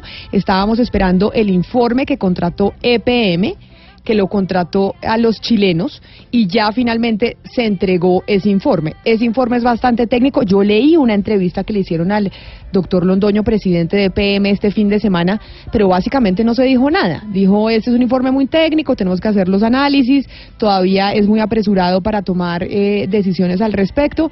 Básicamente del informe, pues poco se ha dicho, o me equivoco. Lo que pasa, Camila, es que hay que entender dos cosas de ese informe. Pues primero que es un, un informe que había contratado, eh, las mismas empresas públicas había contratado ese informe, o sea que ellos lo están pagando. Y segundo, que se habían demorado dos meses en entregarlo. La firma que lo hizo fue la firma noruego-chilena Scava. Los resultados eh, se parecen en buena medida a los que había lanzado eh, un informe que había hecho la Universidad Nacional contratado por la Gobernación de Antioquia, que eh, creo que todos recordamos el, el, el gobernador Luis Pérez, pues había dado una conferencia explicando esos resultados. Y lo que dice, pues, eh, no es, digamos, nada que no, no se hubiera dicho antes, y es que la causa fundamental del colapso en el túnel de desviación auxiliar fue la, la erosión eh, de su estructura interna, eh, cuyo origen estaba en el piso y luego en las paredes y el techo de la caverna. Y eso lo que hizo fue abrir un cráter en la montaña que, pues, impidió por un lado el paso del agua e hizo llenar el embalse antes de lo previsto. O sea, un problema de diseño. Pues vamos a hablar con un experto, con un ingeniero civil que incluso ya estuvo en algún momento hablando con nosotros aquí en Mañanas Blue. Es eh, Oscar Puerta Luquín, ingeniero civil de la Universidad Nacional y además es eh, magíster en gestión ambiental y estudios de especialización en aprovechamiento de recursos hídricos para que nos ayude a entender este informe que los que no somos ingenieros pues no nos queda tan fácil de entender. Ingeniero Puerta, bienvenido a Mañanas Blue, muchas gracias por atendernos nuevamente. Muy buenos días a todos, Camila, ¿cómo están? Muy bien, ahora explíquenos este informe, o sea, básicamente masticadito para los que no somos ingenieros. ¿Qué es lo que dice este informe entregado por los chilenos y contratado por EPM de lo que pasó en Hidroituango? Pues Camila, el informe es bastante extenso y bastante técnico, digamos que todos, todos creo que estamos revisándolo como en detalle, pero digamos que eh, el- la conclusión de lo que estaba identifica como la causa raíz es que durante el proceso constructivo no se identificaron correctamente unas singularidades en el piso del túnel que no se, que no llevaba recubrimiento. El piso del túnel estaba diseñado para no tener recubrimiento en, en- ese tipo de roca, es decir, no llevaba concreto. Y esas singularidades fueron generando erosión en el piso y posteriormente en las paredes hasta generar eh, una, una erosión muy grande que llegó a una zona muy inestable del macizo rocoso, un, un- un macizo rocoso muy alterado, muy muy débil, llamémoslo así. Ingeniero, pero Esa es esa... como la conclusión. Claro, pero ¿y eso de quién es la responsabilidad? Porque eso, digo, a mí me habla en chino cuando usted me está diciendo eso, y probablemente a muchos oyentes que no serán ingenieros también. ¿De quién es la responsabilidad de que eso haya pasado? Así como está redactado, eh, Camila, eh, en el, informe Scava, digamos que libera de responsabilidad el diseño y se concentra más en que durante el proceso constructivo no se hicieron eh, ciertos ajustes que se debieron de haber hecho, eh, que fueron los que detonaron, digamos, la, posibilidad de que el túnel fallara. ¿Y a quién le correspondía eso? ¿A quién le correspondía que eso no pasara? Pues ahí sí, Camila, la, la responsabilidad, eso eh, no, no creo que sea tan, tan, tan individual. Es decir, el constructor tiene una parte de responsabilidad. Primero que todo hay que, hay- estaríamos partiendo de que el informe de Escava lo damos por cierto. Y eso es, eso es una cosa que también hay que, hay que empezar por, por mirar porque esto es una hipótesis de una causa más probable. Es decir, aquí pueden haber otras hipótesis que pueden ser igualmente probables y vendrá seguramente eh, un, un estudio de pares técnicos que permita eh, contradecir o no el informe de Escava. Pero en ese, para lo que me pregunta, la, la responsabilidad es muy difícil individualizar en el sentido que el- la responsabilidad directa es del constructor, pero el asesor está permanentemente en la obra. Hay una interventoría de la que poco se ha hablado, eh, y evidentemente eh, esto eh, sería lo que sería la causa física. Hay, eh, hay además una presión de tiempo, que es evidente en, todo el proceso. ¿Para dónde voy con esto? Este es un proceso, este proceso que contrató EPM con Escava es, se refiere únicamente a analizar la causa física del problema. Lo que dijo Ana Cristina en la introducción. O sea, a decirnos que el túnel falló. ¿Por qué falló el túnel? Pero esto no, per- no permite resolver el tema total de Hidroituango ni el requerimiento que hace la ANLA. Es decir, es viable el proyecto, el riesgo está superado, eh, hay posibilidades de otro tipo de fallas en otros sitios del macizo rocoso. Sí, precisamente, ingeniero Puerta, a eso va mi pregunta, porque es decir, si aquí nada más estamos mirando ese asunto de ese túnel de desviación y no estamos mirando su conexión con el resto del proyecto, pues entonces no se nos está hablando en realidad de la viabilidad de Hidroituango, que es la gran pregunta que tiene todo el mundo en este momento, no solamente los responsables, sino si sí va a ser viable o no el proyecto. Entonces, eh, la pregunta es, ¿esto no nos da luces, este estudio no nos da luces si en real, realmente va a ser viable o no el resto de Hidroituango? No, no señora, esto se dedica exclusivamente a definir cuál, por qué falló el túnel y no nos, no nos aclara, digamos, el nivel de riesgo en el que está el macizo rocoso, no nos aclara el nivel de riesgo en que pueda estar el resto del proyecto. No tenemos claridad sobre eso, y no, no es posible sobre, sobre este informe eh, de- determinar absolutamente ninguna conclusión al respecto. También estamos en comunicación con María Paulina Aguinaga. ¿Ella quién es? Es concejal de Medellín por el Partido Centro Democrático y quien le ha venido haciendo seguimiento a este proyecto de Hidroituango. Concejal, bienvenida a Mañanas. Usted también muchas gracias por estar con nosotros. Muy buenos días, Camila, para usted, para toda la mesa de trabajo y para todas las personas que nos escuchan en esta mañana. Concejal, escuchábamos ahora, al, eh, estábamos oyendo al ingeniero Puerta Luquini que decía no necesariamente hay que tomar por cierto completamente el informe de Escava. Esto es una hipótesis. ¿Usted cree en el informe a pesar de haber sido contratado por empresas públicas de Medellín por EPM o no? ¿O cree que se necesitan también más informes para saber específicamente, específicamente qué fue lo que pasó en Hidroituango? Concejal. Creo que creo que se nos fue eh, la concejal. Pero entonces le pregunto a usted, eh, ingeniero, ¿quién más podría hacer un informe sobre esto o quién más lo debería hacer? Pues primero, Escava es una empresa con muchísima experiencia en túneles, efectivamente. Cuando ustedes revisan, digamos, como el, en el informe inclusive lo mencionan, en qué proyectos han participado, ellos han en muchísimos túneles, pero no tienen, digamos, la experiencia para analizar un proyecto hidroeléctrico en su totalidad. Aquí se necesitaría un consorcio muchísimo más grande con unos peritos con una experiencia mucho más amplia que solamente en túneles eh, de hidroeléctricas, porque necesitamos es revisar todo el proyecto, no exclusivamente el túnel. O eso por lo menos fue lo que pidió la ANLA y lo que esperamos todos, que se debata si el proyecto está en riesgo o no, si es viable o no. Ingeniero Puerta, le pregunto por el papel de la interventoría. Usted dice que todavía no ha, no ha sido suficientemente relevante y, y- de- estudiado, digamos, el papel que tuvo la interventoría en este caso. ¿Cuál fue el papel de la interventoría? Hablando eh, meramente del estudio que presenta Escava, lo que yo he podido revisar durante todo el proceso no se revisa, no se re- no se no se menciona para nada la interventoría. Escava está en el, en el, en el informe siempre hablando o del consorcio de diseño o del consorcio de construcción. La interventoría tendría que haber estado eh, revisando absolutamente todo el proceso para evi- evidenciar si hay o no la posibilidad que presente una de estas causas que detonara el, el, el- problema que se, que se gener- generó. Vamos a ver si, te, si tenemos mejor suerte con la concejal eh, María Paulina Aguinaga. Concejal, ¿me escucha?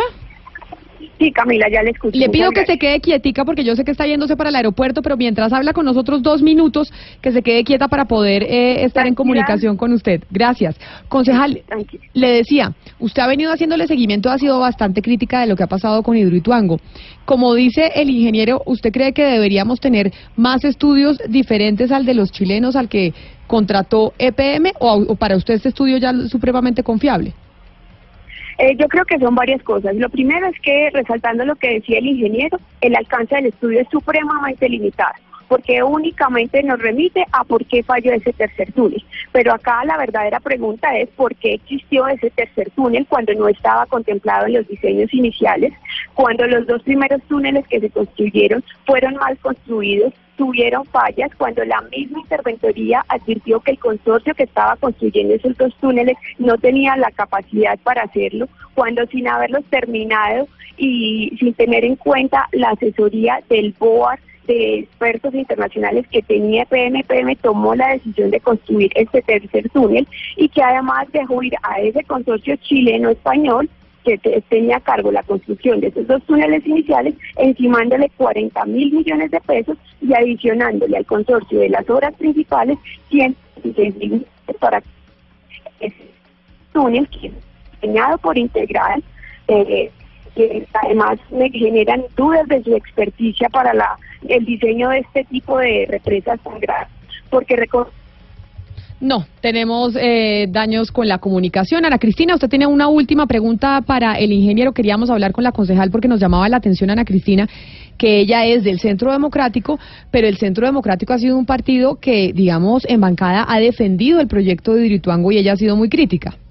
Sí, lo que pasa es que no solamente de Hidroituango, sino de los negocios que ha hecho empresas públicas eh, de Medellín, eh, la concejal eh, Aguinaga ha hecho un seguimiento muy detenido de todos los negocios que ha hecho fuera del país y eh, pues ella se estaba eh, refiriendo también a, este informe sobre Hidroituango. Y sí, tengo una pregunta para el ingeniero Puerta y tiene que ver con las diferentes metodologías de análisis y si esta, precisamente esta que usó Escava, parece no tener en cuenta el factor humano, es decir, a través de este estudio eh, que contrató EPM no es posible ver si hubo un error humano o me equivoco, porque es que se habla es eh, es decir, se, se habla de, del, del terreno, pero no hay como la posibilidad de detectar si eh, en qué puntos hubo como el, el error humano o si, o si es posible.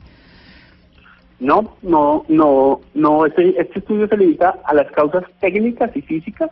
Cuando uno hace estudios de causa raíz, digamos, esta metodología que se llama árbol de falla, uno la puede dividir y aquí no se analizó para nada el componente humano. El componente humano no se trata exclusivamente de, encontrar eh, la, la responsabilidad en una persona específicamente, sino en una serie de fallas de tipo humano que eh, otras metodologías como sistemas basados en comportamiento eh, eh, indican que más del 95% de las fallas se presentan por errores humanos. Y errores humanos no se refiere a, a- que la gente simplemente eh, cometa una equivocación, sino posiblemente a que la gente, por ejemplo, por presión de tiempo, por presión de, del supervisor, del superior, tomen decisiones equivocadas o apresuradas sin suficiente análisis de riesgo, que sería lo que podría estar pasando aquí.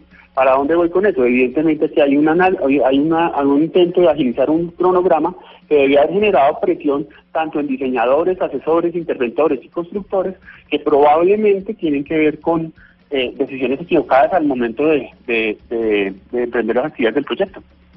Pues ingeniero, le agradecemos mucho haber hablado con nosotros y habernos pues dado unas luces sobre este informe que básicamente es el informe que se está entregando como las razones por las cuales hubo fallas en el proyecto de Hidroituango. Ingeniero Oscar Puerta, muchísimas gracias por haber estado con nosotros aquí en Mañanas Blue. A ustedes muchísimas gracias Camila, Ana Cristina.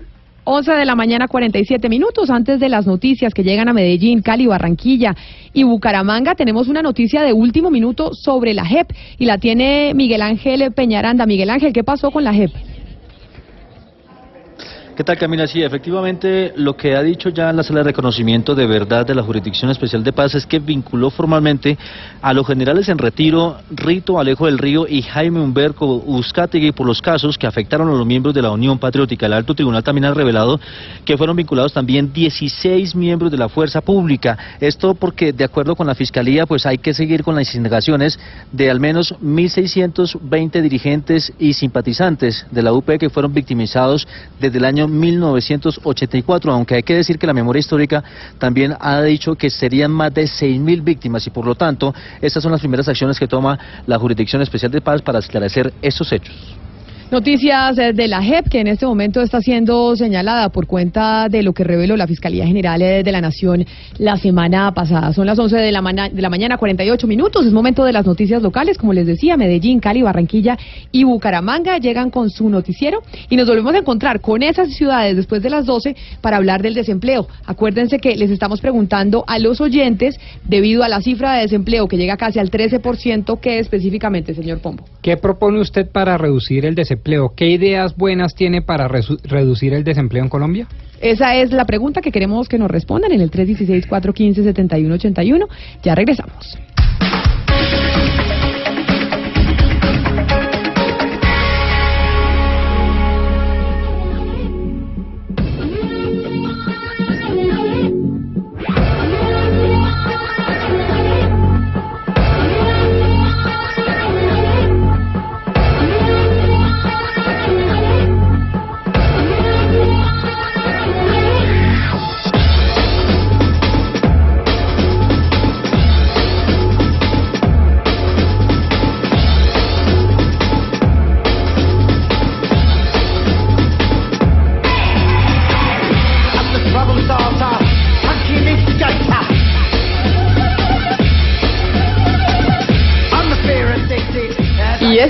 La traemos Prodigy, que venía al Estéreo Picnic. Gonzalo, malas noticias, lamentables noticias en el Reino Unido.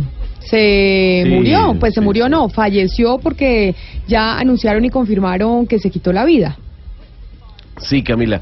Hay que decir que The Prodigy era una agrupación eh, dedicada a la música electrónica. Estaba compuesta por dos cantantes. Eh, Kate Flint, eh, el cantante de, de- de piel blanca, fue el que falleció el día de hoy a los 46 años. Eh, yo la noticia de que se suicidó no la tenía clara. Sí, eh, sí, sí, ya claro tengo había- Eso es lo que ya se confirmó que, que se suicidó. De hecho, sus compañeros así lo anunciaron. Increíble, Camila, increíble porque además Prodigy estaba a punto de comenzar una gira por los Estados Unidos, la gira sudamericana que le iba a llevar justamente a Colombia, al Estéreo Picnic. Hay que decir que Prodigy fue una de las agrupaciones más importantes dentro de la escena de la música electrónica, no solo en Europa, sino en todo el mundo a mediados de la década del 90. Y era una de las grandes sorpresas para el Estéreo Picnic este año en Colombia, en Bogotá. De hecho, aquí tuvimos la discusión sí. eh, sobre la música que a mí me parecía un poco estridente, pero ustedes ¿Se decían que que era aquí una la cosa fantástica. Entonces, estaba, estaba arrancando aquí su programa, Camila, y aquí lo tuvimos efectivamente a Prodigy con ese anuncio de que iba a ser una de las bandas que se convirtió en su momento en uno de los principales atractivos de este Stereo Picnic, entre otras muchas bandas que van a venir. Y pues lamentablemente ya, os- obviamente la noticia de hoy deja en vilo esa participación de Prodigy en el Stereo Picnic. Sí, qué tristeza, qué tristeza eh, estas noticias que no son buenas. 11 de la mañana, 51 minutos, pero apelamos a la creatividad de los oyentes. Aquí los queremos escuchar antes de ir con las noticias. Queremos saber cuáles son esas ideas que tienen ellos precisamente sobre cuáles serían las propuestas para reducir el desempleo en Colombia. Es algo supremamente grave. Estamos llegando casi al 13% y esa es una de las preocupaciones que tienen los ciudadanos, que quieren tener empleo para poder llevar ingresos a su casa. Aquí los queremos escuchar. En Mañanas Blue los escuchamos. Buenos días para todos. Lo primero que hay que hacer es que la policía deje de estar persiguiendo a los vendedores de empanadas, porque ellos también son empleados informales, pero lo son. comparado con otros. Precisamente sobre eso, sobre los empleados, cómo se mide, cómo el DANE hace la medición del desempleo. Vamos a hablar, vamos a tener al director del DANE, porque muchas veces no sabemos ni cómo medimos el desempleo en Colombia. ¿Qué es lo que tiene el cuen- en cuenta el DANE cuando hablamos de empleo informal, de empleo formal, cuando se habla del desempleo, los empleados informales están dentro de esa bolsa de desempleados o no? Del subempleo, por ejemplo. Del es otra categoría que no conocemos bien ni distinguimos bien. Eso ya dentro de unos minutos nos lo dirá el director eh, del DANE que nos va a explicar, porque no, es- no sabemos muy bien cómo se hace la medición. Vamos con otro oyente a ver qué nos dice sobre cuál es la propuesta que tienen para reducir el desempleo en Colombia. Eh, buenos días Camila, un saludo a todos ustedes y a su grupo de trabajo. Le habla Richard desde Cali. Pienso que para mejorar las cifras de desempleo es volver a contar los trabajadores informales, porque como ahorita no los están contando, el gobierno anterior lo hacía, entonces por eso era que se veía la tasa de desempleo un poco bajita, pero entonces volverlos a contar y pues yo creo que ahí se van nivelando cargas. Muy buen día. Muy, muy buen día para usted, un saludo a todos nuestros oyentes en Cali. Vamos con un oyente más. Hola, Camila. El doctor tiene todas las razones, eso no se le puede achacar solamente a Duque. Tenemos que tener en cuenta la cantidad de venezolanos que han desplazado de sus trabajos a los colombianos.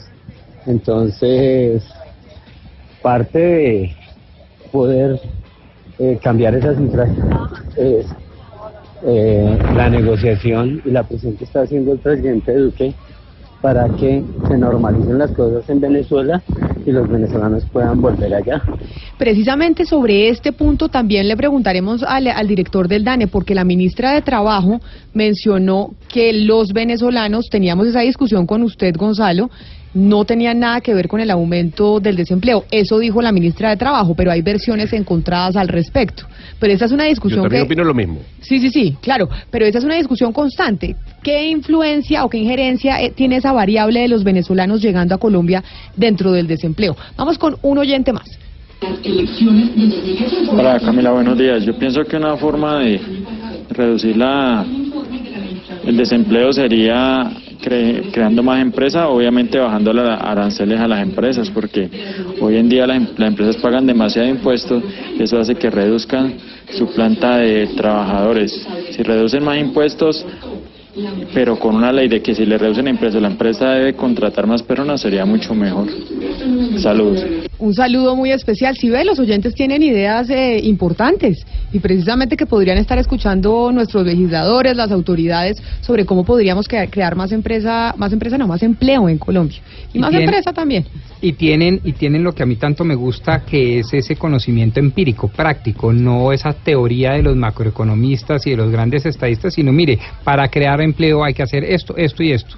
Y eso a mí me gusta mucho. Bueno, pero le tengo una noticia de Ripley. O no, A usted le va a gustar, como le dicen, usted que es tan viajado. A usted, a usted, A usted le va a gustar, eh, señor Pombo. Don Eduardo, Ah. bienvenido a esta cabina con las noticias eh, de Bogotá Es y de yo la todavía región. estoy anonadado con esta noticia que les vamos a presentar a nuestros oyentes. Pero ¿cómo es eso que en el barrio San José, en la localidad de Bosa, pues amanecieron los habitantes sintiéndose gringos? No, pues gringuísimos. Imagínense que amanecieron con unas señales de tránsito que dicen School Speed Limit de 20. No sabemos si es 20 kilómetros o millas. o sea, claro, claro. speed limit quiere decir como el máximo de velocidad que pueden tener los carros por ahí por cuenta de que hay un colegio cerquita. Claro, porque dice precisamente después, desde las 7 de la mañana hasta las 5 de la tarde, school, eh, school day only, o sea, solamente en los días Pero, de colegio. pero es, bi- o sea, es eh, bilingüe, quiere decir, está el letrero en español y en inglés. No, señora. O solo en inglés. Está solo en inglés. Haga de cuenta que usted está pasando por una, ca- una calle de Miami. Tal cual. Solo que con otra escenografía. Claro, y eh, al frente de ese, eh, donde, de este letrero don- que dice school y demás, pues hay un jardín que se llama, ¿cómo se llama, Uriel? Que usted está allá en el sitio. Hola Eduardo y Camila. Pues mire, esto es una historia macondiana, como nosotros le llamamos aquí en Colombia. El colegio, eh, nos acaban de decir que es un colegio de comunidad indígena y se llama Uba Rúa.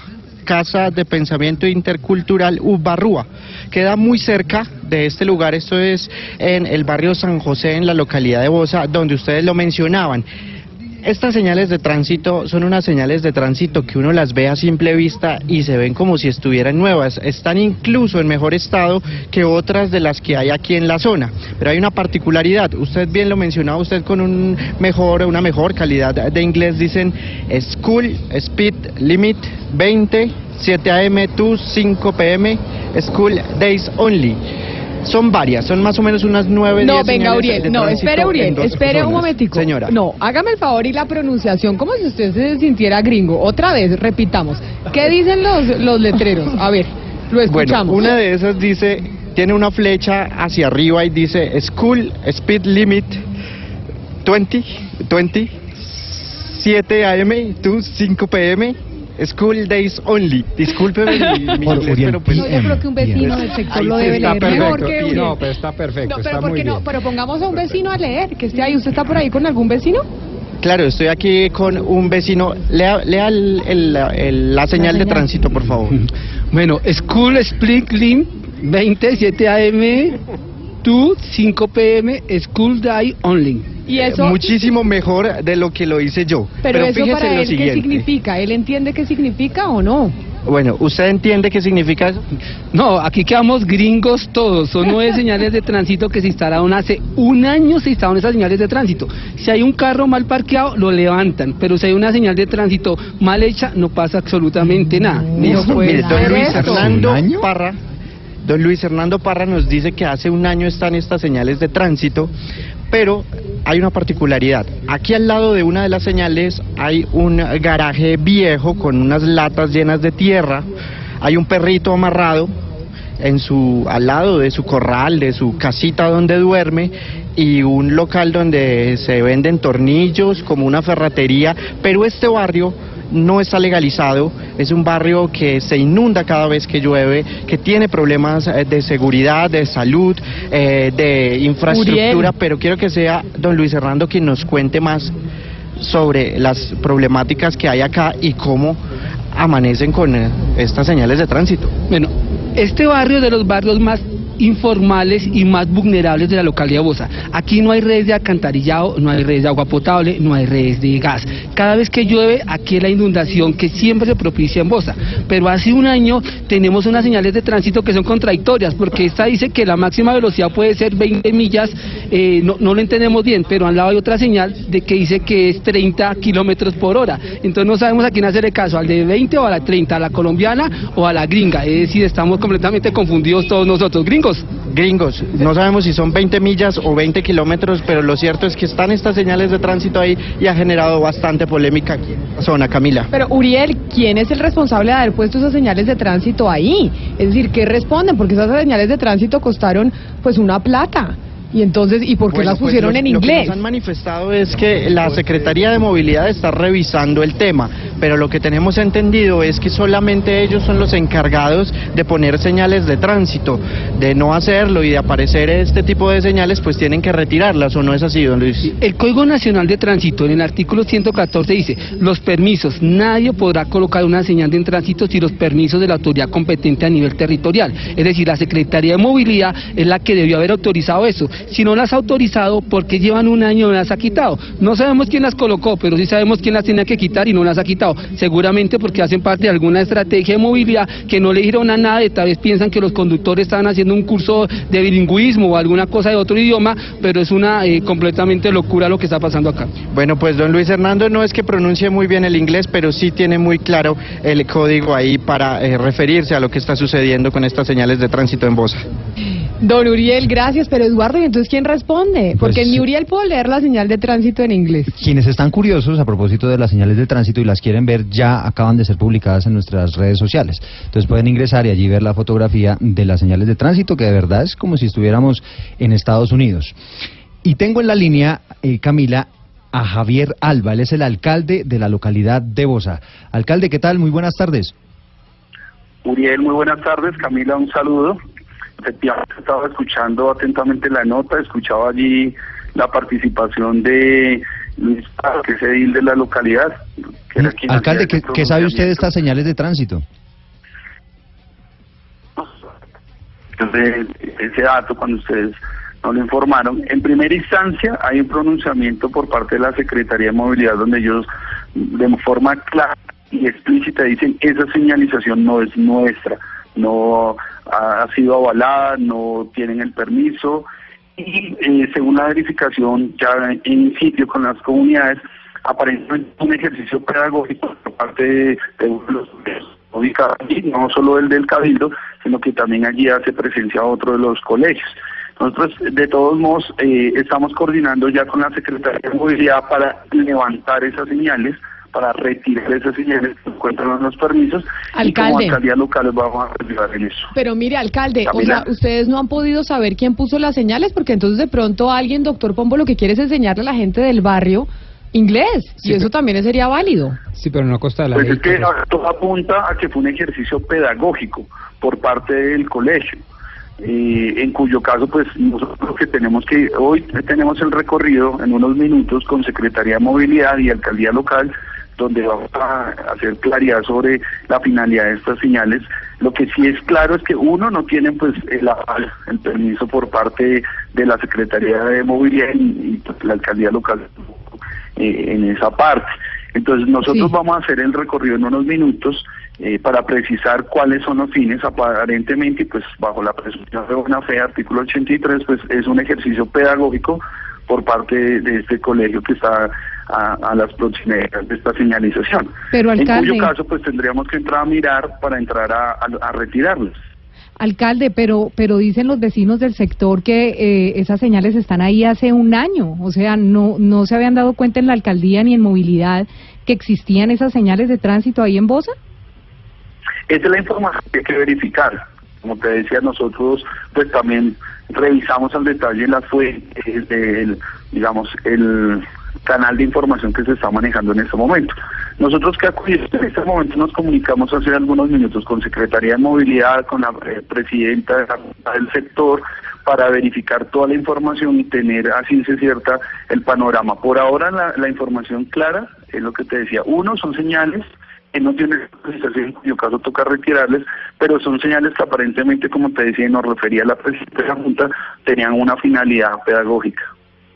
Pues alcalde, quedamos atentos de qué pasa con esas señales de tránsito, porque a mí me parecía sí. buena la señal pedagógica, pero dice el señor Pombo aquí que uno no puede andar poniendo señalización de tránsito de buenas a primeras porque se le ocurrió. No, Mañana nos ponen en chino, en hecho- alemán y en... Exacto. Ni tampoco quitándolas, que es la otra prohibición del código. Sí, de, de hecho la, la norma es, es clara en ese sentido. Nosotros allí, eh, si bien es cierto, tenemos dificultad con el tema de que esto- algunos- estos barrios, algunos en su mayoría no están formalizados. Eh, sí es claro la intervención que hemos estado haciendo, incluso hacia ese sector, ahí a unos pocos metros, vamos a colocar uno de los CAI móvil de la localidad para fortalecer además temas de seguridad y presencia en el sector. Pues alcalde Javier Alba, muchas gracias, alcalde de la localidad de Bosa, muchas gracias por haber estado con nosotros aquí aclarando por qué se estaban sintiendo gringos los habitantes de- del barrio de esa localidad. Muchas gracias. Feliz mañana, feliz tarde ya. Y aunque nosotros sí abogamos por el bilingüismo en la ciudad, eh, no de, bajo esas estrategias. Claro que sí, 12 del día, 5 minutos. Es momento de conectarnos nuevamente con Medellín, con Cali, con Barranquilla y con Bucaramanga. Thank you very much, Eduardo, por la sección. You're, you're welcome. ya volvemos.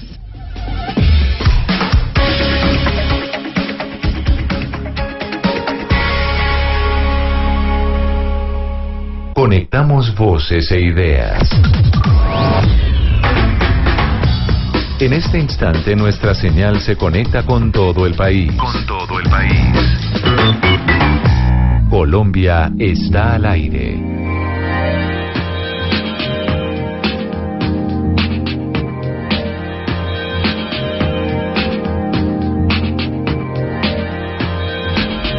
Doce del día, seis minutos. Les damos la bienvenida nuevamente a Medellín, a Cali, a Barranquilla y a Bucaramanga.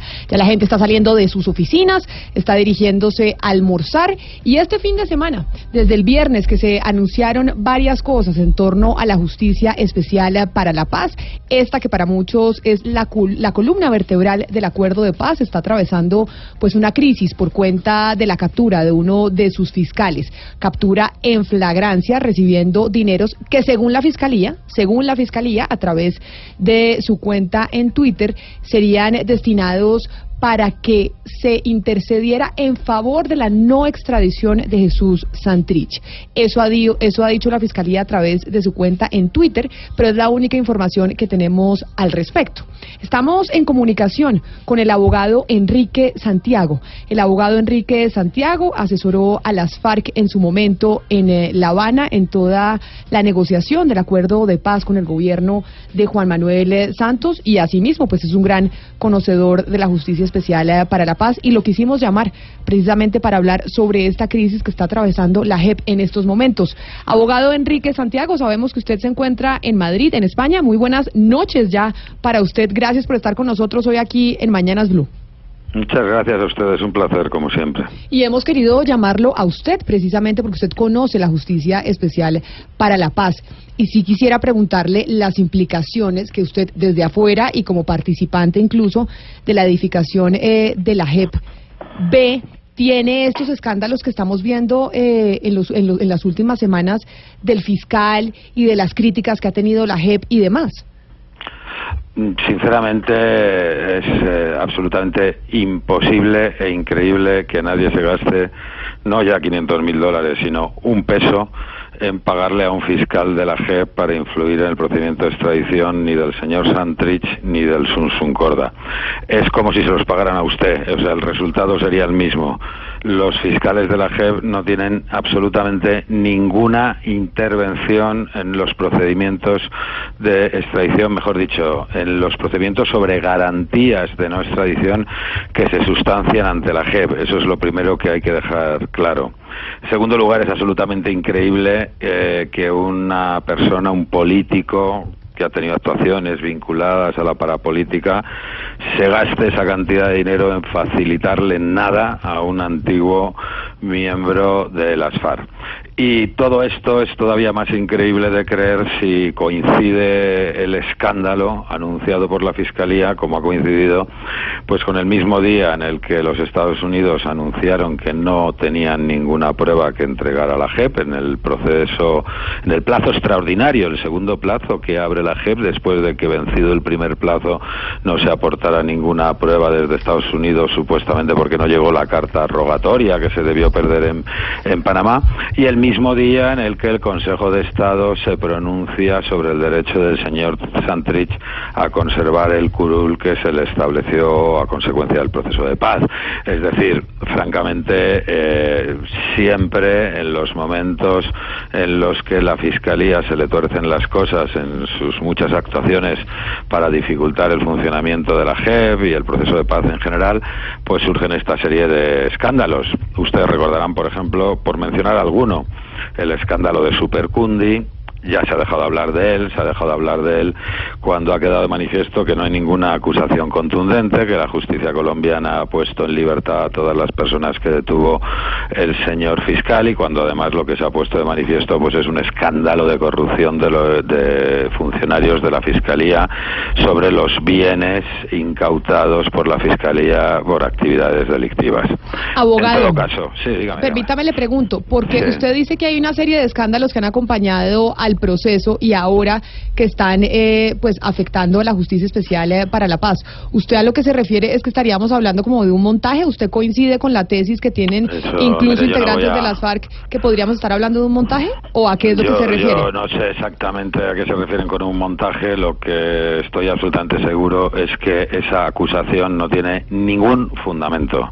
Y prueba de ello es que todavía no nos han explicado eh, de cuál es el nexo causal entre esa detención de un funcionario de la JEP supuestamente con dinero, suponemos que haya sido así, cuál es el nexo causal que acredita que ese dinero tenía algo que ver con un trato de favor al señor Santrich. Insisto, si ese funcionario no tiene ninguna capacidad de influir en el procedimiento de extradición, eso es como si le dan el medio millón de, dólares a usted o a la señora de la limpieza de, de la JEP, pues es absolutamente absurdo.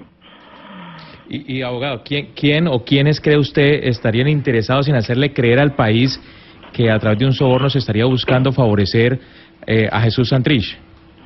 Eh, pues hombre, creo que la respuesta es evidente. Los que llevan tiempo aprobando sin ningún tipo de pruebas al señor Santrich y, aquellos que cada vez que la justicia está a punto de pronunciarse ante la absoluta ah, ausencia de pruebas, de coherencia a favor del señor Santrich, en ese momento pues inventan un nuevo escándalo.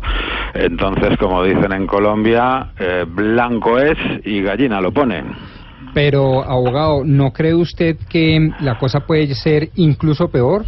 En la medida en que el fiscal, quien recibió el dinero, puede no tener ninguna injerencia directa con el proceso de extradición, pero pudo haber fungido como intermediario entre quien daba la plata y uno de los magistrados de la JEP que seguramente sí tienen altísima injerencia en la decisión sobre esa, extradición. Esa, esa tesis se deduce de dónde se deduce, que es una hipótesis. A lo mejor ese fiscal, cuando era joven, tuvo que ver con el asesinato de Gaitán, quizás. No sé de dónde deducen ustedes. Pues de, la de, de lo mismo que deduce usted que la Fiscalía General de la Nación, que representa nada más ni nada menos que la autoridad establecida en el Estado colombiano, es, abro y cierro comillas, increíble, que todo esto es increíble. De pronto sí podemos creer que la gente allá también no presenta tan buenos códigos de ética dentro de la JEP y que pueden me- estar advirtiendo me unos limito- procesos de corrupción. limito- porque lo hecho, lo cierto, perdóneme, le, inter- le No, interpelo, es que, no, es que recibió como- la plata.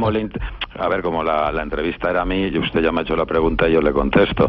Mire, yo lo que realmente sé es que en el procedimiento judicial, que llevamos un año, no ha aparecido una sola prueba acusando al señor Santrich, ni una.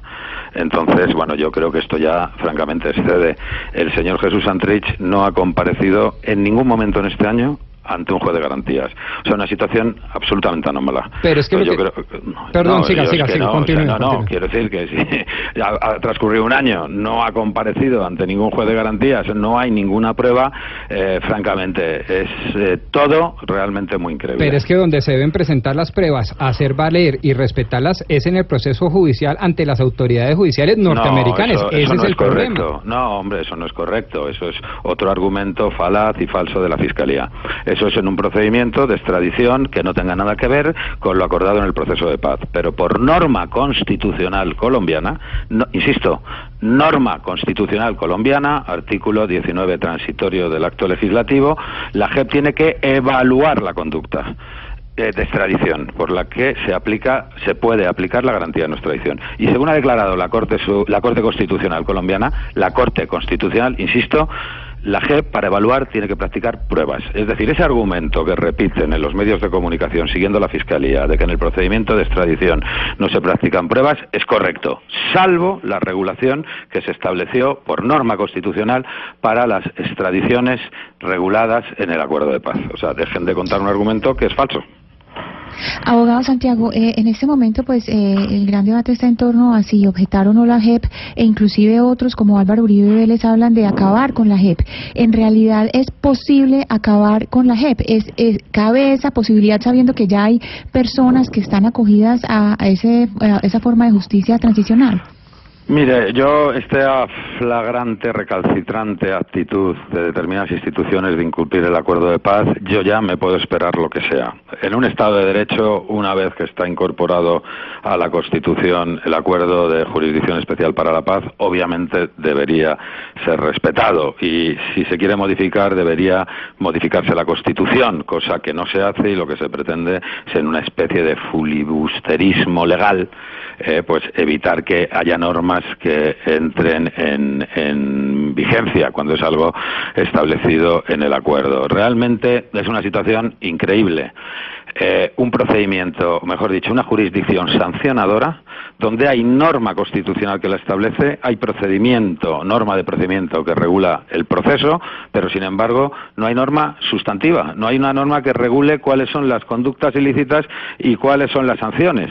Quiero decir, lo que eh, procede es cumplir el acuerdo tal y como está establecido en el acto legislativo 002 del año 2017, es decir, tal y como establece la Constitución colombiana que obliga a cumplir el acuerdo eh, y de una vez procurar que esa ley entre en vigencia. Y no pierdan de vista que la Corte Constitucional ha declarado que la ley estatutaria es conforme a la norma Constitución. Es más, en mi criterio, yo le digo, si el presidente Duque decidiera objetar la ley, lo que se va a organizar es un conflicto legislativo, porque no existe un procedimiento legislativo para modificar la ley conforme a la objeción que establezca parcial el presidente, que es lo que ha anunciado. Es- pero decir, eso el es lo que le procedimiento quiero- legislativo obligaría a iniciar una nueva tramitación en un momento en el que la Corte Constitucional ya se ha manifestado que eh, todo el contenido de la ley es conforme a la norma constitucional. abogado Santiago, Sorprendente. Sobre ese punto quiero que nos explique, porque evidentemente Sí. nosotros en Colombia estamos Sí. a la expectativa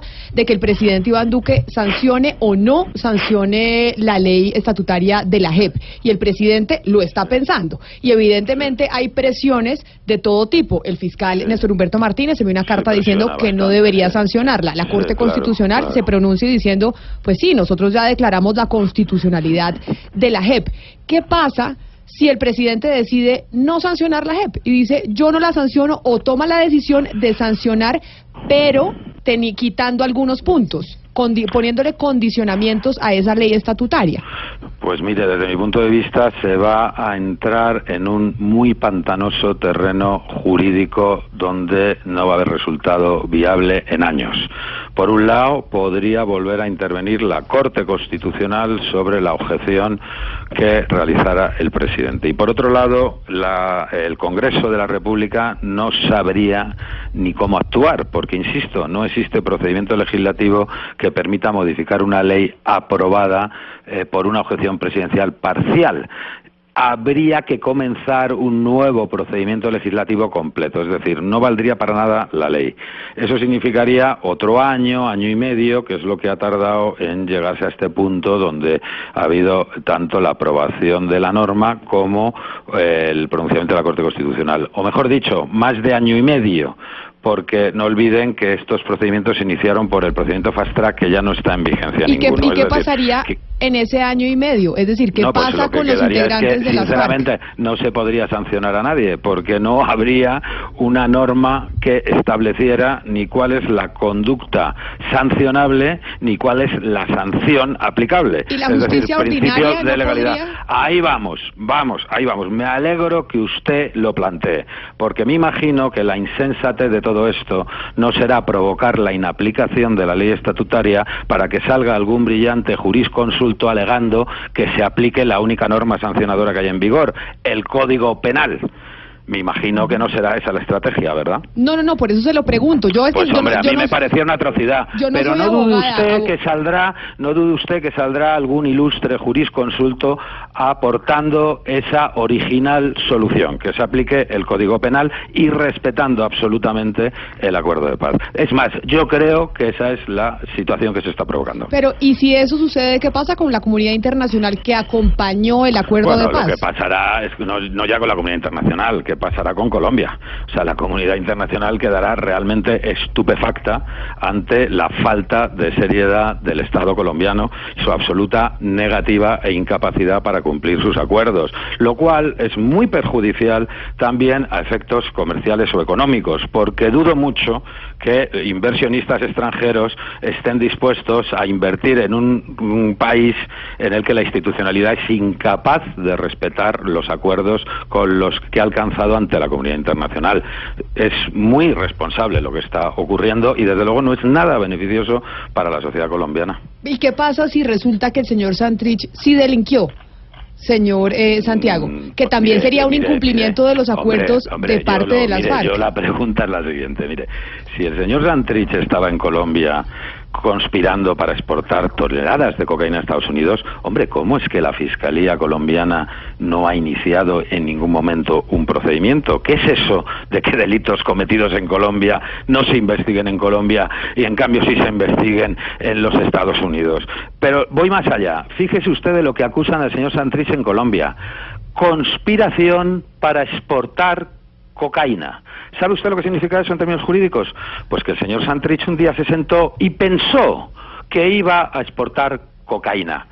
¿Usted cree que es serio formular una solicitud de extradición que pone el procedimiento de paz en esta coyuntura desde hace un año? ¿Usted cree que es serio en esta coyuntura que no haya una sola acusación ante ningún juzgado o fiscal en Colombia vinculando al señor Santrich al tráfico de un solo gramo de cocaína? Es todo, revela, eh, no se imaginan ustedes el escándalo que esto provoca fuera de Colombia. Abogado, eh, con el tema de la extradición de Santrich, entendería uno que existe como una como un método de extradición con Estados Unidos con y sin la JEP o es lo mismo, porque es que uno no entiende cómo si Bueno, Colombia sabe que es distinto. sí. Perdón, permítame, yo- yo le pregunto, sí, si sí, si uno sabe que es distinto y si la JEP sabe que es distinto y solicita las pruebas a Estados Unidos y Estados Unidos le contesta, no, yo ya envié las pruebas que tenía que enviar, no tengo que enviar unas distintas, ¿por qué lo hace entonces la JEP? Si, si el proceso de extradición, tanto dentro de los que delinquieron, eh, que están siendo investigados eh, por la JEP, como los que no, es el mismo trámite mundial, mejor dicho, de Colombia con cualquier Ya, extraditado. ya, no, yo no, ya le he explicado que eso no es ni mucho menos así. En primer lugar, los trámites de extradición se establecen en convenios bilaterales. Y lo primero que hay que decir es que no existe convenio bilateral entre Estados Unidos y Colombia. No está en vigencia. A partir de ahí se establece por reciprocidad. ¿Y reciprocidad qué significa? Que cualquier Estado exige la extradición conforme a su normativa y atiende extradiciones conforme a su normativa. ¿Eso qué significa? Que si Estados Unidos pide una extradición en Colombia, en primer lugar hay que respetar la legislación colombiana y en este caso específica la legislación de la Jurisdicción Especial para la Paz con sus especificidades. Pero imagínense ustedes lo contrario. O sea, ¿está Colombia dispuesta a que Estados Unidos le impida aplicar las normas colombianas y les exija que se apliquen las normas de los Estados Unidos? Estados Unidos puede regular como mejor considere, igual que lo puede hacer España o la China, eh, cómo es el procedimiento sobre pruebas en los procedimientos de extradición. Pero es que eso da igual. O sea, eh, Estados Unidos ni ningún otro Estado le dice a la institucionalidad colombiana lo que tienen que hacer, salvo que lleguemos a la conclusión de que Colombia no tiene soberanía nacional. El ejercicio de la soberanía nacional exige la aplicación de las normas propias. Y la norma propia colombiana le gusta a Estados Unidos, al señor Martínez Neira o a quien sea, es el artículo 19 transitorio de la Constitución colombiana. Pero abogado, dentro de esas normas propias también podemos encontrar, le menciono dos, la ley quinta orgánica de cómo funciona el Congreso de la República o la misma ley estatutaria de administración de justicia colombiana. Ambas Bueno, es que permiten, no ambas. La diferencia, de verdad, son co- como insistentes. O sea, donde hay norma Pero es que no- especial no, pero es se que no- aplica norma general. Y en este caso es hay una no norma especial. No, pero es que en este caso hay una norma especial que es las normas de la Jurisdicción Especial para la Paz. pero sobre la sombrilla de un tratado de extradición, pero no iba yo para allá no hay tema de tratado de extradición. doctor, no hay tratado de extradición. Pues es que ahí Enséñeme está- usted, no hay está- tratado de extradición entre, entre Colombia y los Estados Unidos, no existe. Pues tan tratado de extradición existe que el propio presidente de la Corte Suprema de Justicia ha insistido en extraditar al exministro Andrés Felipe Arias a Colombia por virtud no, de un tratado no, existente. Pero yo no iba para allá. Yo iba, yo iba para otro tema sobre tratado. la visión un poco apocalíptica de la situación en el caso hipotético por demás en que el jefe de Estado colombiano, el presidente Iván Duque, decidiese objetar parcialmente y por razones exclusivamente de conveniencia la ley estatutaria de la JEP. ¿Usted por qué lo pone tan blanco y negro? Es decir, ¿usted realmente cree que esto se va al traste totalmente si existiesen o se presentasen al Congreso de la República objeciones parciales a la ley estatutaria de la JEP? Yo lo que creo es que en el caso de que eso se produzca no hay solución legislativa en un par de años. Y como ustedes comprenderán, es una absoluta irresponsabilidad estarse un par de años sin norma aplicable. Eso por un lado.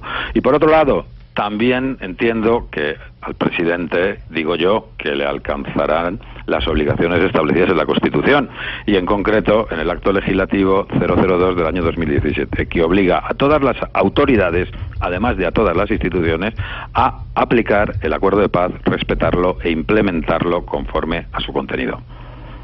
Pues abogado Enrique de Santiago, nos deja usted preocupados con su Pues visión. sí, es para preocuparse, la verdad. que, que entendemos es su visión y por eso es importante Por pues, aclararle a los oyentes que La usted- mía y de muchos ilustres juristas colombianos. Basta con que lean lo que se está publicando estos días en la prensa y la preocupación es generalizada dentro y fuera de Colombia. Y no es un problema político, es un problema de seguridad jurídica, de respeto a los acuerdos. Pacta sunt servanda. Abogado Enrique de Santiago, asesor jurídico de la delegación de las FARC en la Comisión de Seguimiento, Implementación y Verificación del Acuerdo Final. Muchísimas gracias por estar con nosotros aquí en Mañanas Blue. Feliz noche para usted. Un placer como siempre. 12 del día 26 minutos. Ahí está la visión del abogado Enrique Santiago que estuvo acompañando el proceso de paz y es un punto de vista más en torno a la tan difícil decisión que tiene el presidente Iván Duque en estos momentos en estos momentos en sus manos, la sanción o no de la ley estatutaria de la JEP. Otro punto de vista que era importante escuchar en torno a lo que pasará con la JEP si se sanciona o no por parte del presidente. Y anotó bien usted, Camila, cuando dice que es un punto de vista más, porque me parece que el asesor de las FARC es un poco, y está cumpliendo su asesoría divinamente, es brillante y conocedor de la materia, pero es un poco extremista. Esa visión apocalíptica según la cual si se objeta parcialmente y solo por razones de inconveniencia, se, se parece a un acaba amigo todo. mío. Una- Pero se, parece, lado. se parece a un amigo mío de la mesa. del otro lado. que es apocalíptico si No, llega a ganar alguien la presidencia. Sí, es igualito. Es No, que no, los polos no se atraen, doctor Los Pombo. pues Los yo no- polos no, se Yo atraen. no me estoy atrayendo con el comunismo ni más faltaba, ni mucho menos con los asesores de los exgenocidas. Lo que estoy diciendo es que está cumpliendo muy bien su papel, lo ha venido cumpliendo hace años exitosísimamente bien. Y fíjese usted que hace hincapié en algo que a los colombianos se nos ha pasado por alto, que los acuerdos de La Habana no solo son una política de Estado, sino que hacen parte integral De la de la Constitución. Política y que en tanto hacen parte integral de la Constitución política deben cumplirse a pie juntillas. Y eso a los colombianos, a los 46 millones de colombianos, le rueda. Eso es digno de preocuparse. 12 del día, 28 minutos. Antes de irnos a hablar del desempleo, Gonzalo, en este momento está hablando el eh, presidente interino Juan Guaidó en las calles de Caracas al lado de su esposa y sus seguidores. Así es, Camila, se encuentra en la Plaza Alfredo Sadel en Las Mercedes, es una localidad del este de Caracas. Ha dicho varias cosas, ha dicho que la oposición está más unida que nunca, le dijo a los miembros de las Fuerzas Armadas que ahí está él esperando. Por ellos dijo que la cadena de mando está rota. También ha dicho algo interesante, Camila, y es que hay dos elementos fundamentales para sellar la transición según Juan Guaidó. El primero es la unión de todos los sectores y el segundo es mantenerse movilizados en la calle. Dijo lo siguiente, y abro comillas, señores de las Fuerzas Armadas, deben detener a los colectivos armados que actuaron el 23 de febrero porque ser cómplices por omisión es delito de lesa humanidad. La cantidad de gente volcadas en las calles de, Venezuela es impresionante, Camila. Antes de llegar a la plaza donde se encuentra el señor Juan Guaidó se detuvo allí en el estado Vargas, en donde estaba la gente esperándolo a las afueras del aeropuerto Simón Bolívar, cantó el himno nacional, acompañó a una multitud muy grande de personas y luego siguió a donde se encuentra en este momento. Fundamental para poder nosotros avanzar en sellar nuestra transición y es mantenernos movilizados como hoy en las calles de toda Venezuela. Yo les pregunto, ¿nos vamos a cansar? ¿Vamos a dejar que la desesperanza gane terreno? Y les pido, como lo he hecho desde los cabildos, ¿recuerdan los cabildos? Desde las asambleas, las movilizaciones del 23 de enero, cuando todos juramos, cuando todos juramos defender esta patria hasta lograr el cese de la usurpación, Ahí está hablando en este momento el eh, presidente Juan Guaidó, presidente interino. Está hablando en Caracas, en las calles de Caracas. Ya llegó, entró por eh, migración y Gonzalo igual, a pesar de que está ahí en las calles con micrófono y todo organizado, ¿usted sigue pensando que existe la posibilidad de que lo detengan? Sí, también. Todavía insisto, sobre todo por las palabras que dio el día de hoy la vicepresidenta Delcy Rodríguez, quien dijo que el gobierno nacional está estudiando todas las metodologías para lograr la captura del presidente interino, autoproclamado presidente de la Asamblea Nacional, Juan Guaidó, que van a estar en la mira de lo que esté realizando este señor. Eso sí, eh, Camila, es un duro golpe para Diosdado Cabello, eh, lo que ocurrió el día de hoy, porque Diosdado Cabello la semana pasada dijo en su programa con el Mazo Dando que iban a esperar al señor Juan Guaidó con una comitiva y lo iba a recibir nada más ni nada menos que García Cane- eh, Carnero, uno de los militares más fuertes del chavismo, gobernador del estado Vargas, en donde se encuentra el aeropuerto de Maiquetía. Y si eso hace parte del plan A, B, C y D que tienen, que lo cojan. Eso puede hacer parte del plan.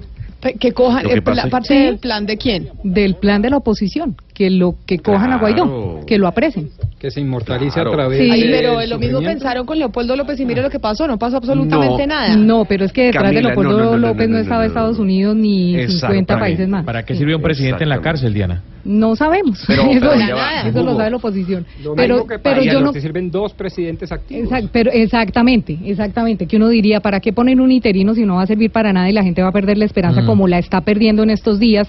Porque desde el 23 hasta acá ya mucha gente le ha bajado un poquito la caña a Juan Guaidó. Entonces, yo, yo no descarto que esto también haga parte del plan. Mucho dará de qué hablar las declaraciones de Juan Guaidó, que seguramente serán extensas. Ahí está mostrando su pasaporte ante todos los venezolanos que salieron a la calle en Caracas.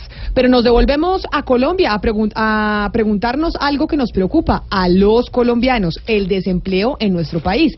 Les preguntamos sobre la cifra que llegó casi al 13% en este último mes eh, de febrero comparado con el mes de febrero del año anterior. ¿Y qué les preguntamos a los oyentes, señor Pombo? ¿Qué propone usted para reducir ostensiblemente el desempleo en Colombia? Pues a- ellos nos contestan al 316-415-7181. Pues para buenos días primero que todo para mí primero sería bajarle el sueldo a los congresistas y eh, apoyar más a las microempresas para que así mismo generen empleo en el país. Ahí tiene usted, hay ideas creativas, señor Pombo, diciendo bajarle el, el sueldo a los congresistas y bajarle los impuestos a las eh, microempresas, dijo nuestro oyente, ¿no? ¿Cómo no? Pero fíjese usted que la de bajar del sueldo a los congresistas se entendía como una política anticorrupción y no de reactivación económica. Fíjese usted lo que Vam- vamos con otro oyente a ver qué nos dice. Hola, muy buenos días. Mañana Blue. Los escucho desde la ciudad de Armenia. Me llamo José. Creo yo que para reducir el desempleo en Colombia debemos de frenar la exportación de materias primas e impulsar la importación de producto terminado. menos materias primas, más producto terminado. Así impulsaríamos la producción en Colombia. Ahí, bueno, tenemos otro oyente. Un saludo de- a la gente en Armenia. José, muchas gracias por enviarnos su mensaje. Vamos con un último oyente, una última opinión. Un saludo para Blue Radio desde aquí, desde la ciudad de Cali. Con respecto a la pregunta del desempleo en Colombia. El desempleo en Colombia es un sistema económico implantado por todos los gobiernos, todos los políticos colombianos. Porque la pobreza es un capital político. Es un sistema económico que lleva más de 200 años aquí en Colombia. En que siempre el país ha vivido en crisis. Siempre hemos vivido en crisis y seguiremos viviendo en crisis por el mismo sistema económico. Ok, hasta luego. Hasta luego, muchas gracias eh, por comunicarse con nosotros. Antes de ir con el presidente, con el director eh, del DANE para hablar precisamente de cómo se calcula el desempleo en Colombia, Gonzalo, hay algo que me llama la atención. Viendo la señal internacional de CNN, cuando tenemos pues la diatriba de cómo vamos a llamar a Juan Guaidó, si presidente, presidente interino, pues CNN lo llama líder de la oposición venezolana no lo titula presidente, no lo titula presidente interino, lo llama líder de la oposición eh, venezolana en torno a esa discusión que teníamos de cómo lo debemos llamar. Y si usted mira la BBC pasa exactamente lo mismo. En la BBC también lo llaman como líder de la oposición venezolana. Hay que decir que es el presidente de la Asamblea Nacional de Venezuela. Eso sí, es el presidente de la Asamblea Nacional de Venezuela. Presidente de, la. Asamblea, presidente de la Asamblea Nacional de Venezuela, líder de la oposición. Exactamente. Pero, ojo, tomó posesión en su condición de presidente y jefe de Estado ante la Asamblea Nacional, lo que no hizo el 9 de enero pasado el doctor eh, o el señor Nicolás Maduro, quien se fue a la Corte Suprema, ¿no es así? Pero sí, sí, claro, pero la Corte Suprema alegó de que la Asamblea Nacional estaba en desacato y por eso tomó las riendas de la Asamblea Nacional. Es una diatriba legislativa eh, que hay en Venezuela por el tema político. Es un lío muy difícil de entender, pero vamos a ver si logramos entender otro lío, y es cómo se calcula el desempleo en Colombia. Estamos en comunicación con Juan Daniel Oviedo, quien es director del DANE, que se encarga precisamente de hacer esa medición. Doctor Oviedo, muchas gracias por estar con nosotros, bienvenido. Muy buenos días y muchas gracias a ustedes por la invitación. A ver, doctor Oviedo, explíquenos cómo se mide el desempleo, porque vemos que tenemos una cifra preocupante, que es que estamos llegando casi al 13%. Y entonces, pre- explíquenos como para Dumis, el DANE, cuando habla de que tenemos una cifra del 13% de desempleo, casi es 12.40 y pico, pero digamos que casi el 13%, quiere decir que ese 13% que está desempleado es gente que no está haciendo absolutamente nada, ni vendiendo empanadas en la calle.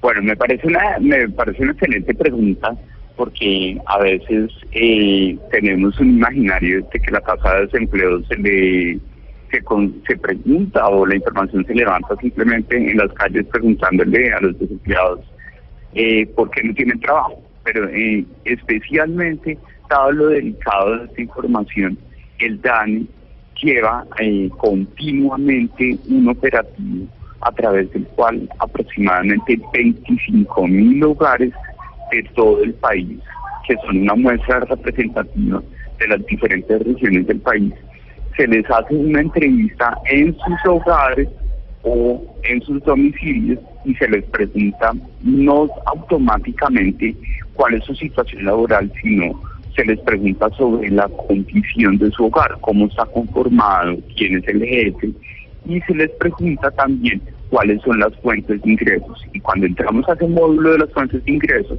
es que le preguntamos a las personas si la última semana estuvo trabajando o estuvo cesante buscando empleo. Y a partir de ahí, con esas respuestas, nosotros podemos empezar a identificar el volumen de ocupados o de desocupados que existen en el país. Y ya finalmente para calcular la tasa de desempleo, la tasa de desempleo es un cociente entre los desocupados y la población económicamente activa, es decir, la fuerza laboral o la población que es que está después de un rango de edad y que tiene la intención de formar parte del mercado laboral. Y ese es el número que nos lleva al 12.8%. Señor Oviedo, ¿los venezolanos afectan o no la tasa de desempleo en Colombia? ¿Perdón? Eh, los venezolanos, la Perdón, ¿por llegada de venezolanos. Eh, ¿Me oye, señor Oviedo? Claro. Bueno, sí, la ya- tasa- ya- ya- la ya llegada de venezolanos, para repetirle la pregunta. Sí, exactamente. ¿Afecta o no la tasa de desempleo en Colombia?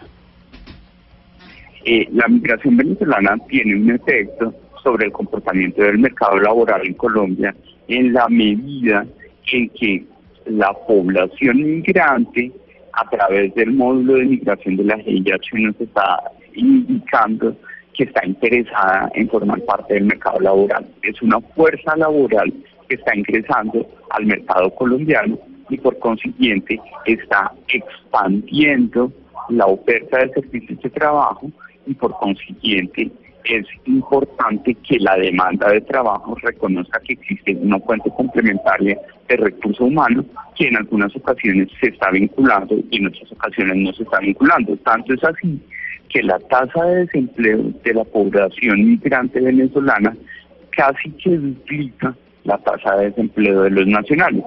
En, en el último año, porque no podemos hacerlo para la coyuntura, en el último año la tasa de desempleo de los colombianos estuvo cercana al 9.5, 9.6%, mientras que la de los venezolanos fue del 18.6%.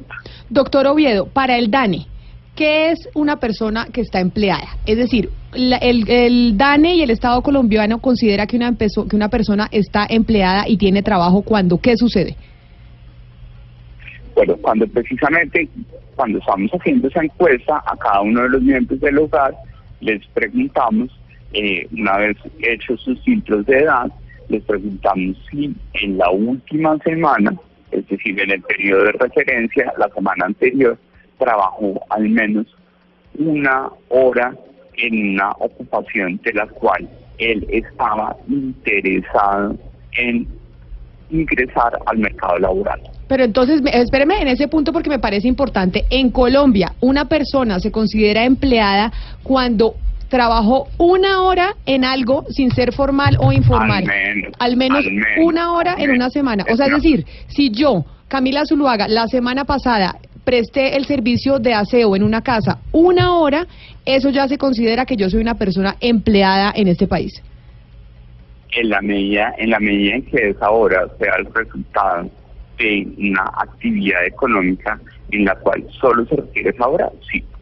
Pero entonces esa cifra eh, lo que conduce es como al error de sumar entre los informales a los formales. Y por ejemplo le pregunto, eh, el tema de Rappi, la gente de Rappi, permítame, permítame, el tema de Rappi, la gente trabaja como usted dice, puede trabajar una hora, puede trabajar diez minutos, puede trabajar media hora, puede trabajar un día entero, pero no gana prestaciones sociales, no le pagan para fiscales, no le pagan nada, no le pagan salud, no le pagan EPS, no le pagan nada.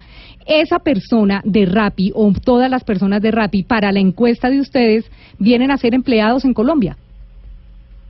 Son, es un ocupado que si no está teniendo una contribución al régimen de seguridad social o no le pagan ni salud ni pensión, es un ocupado informal.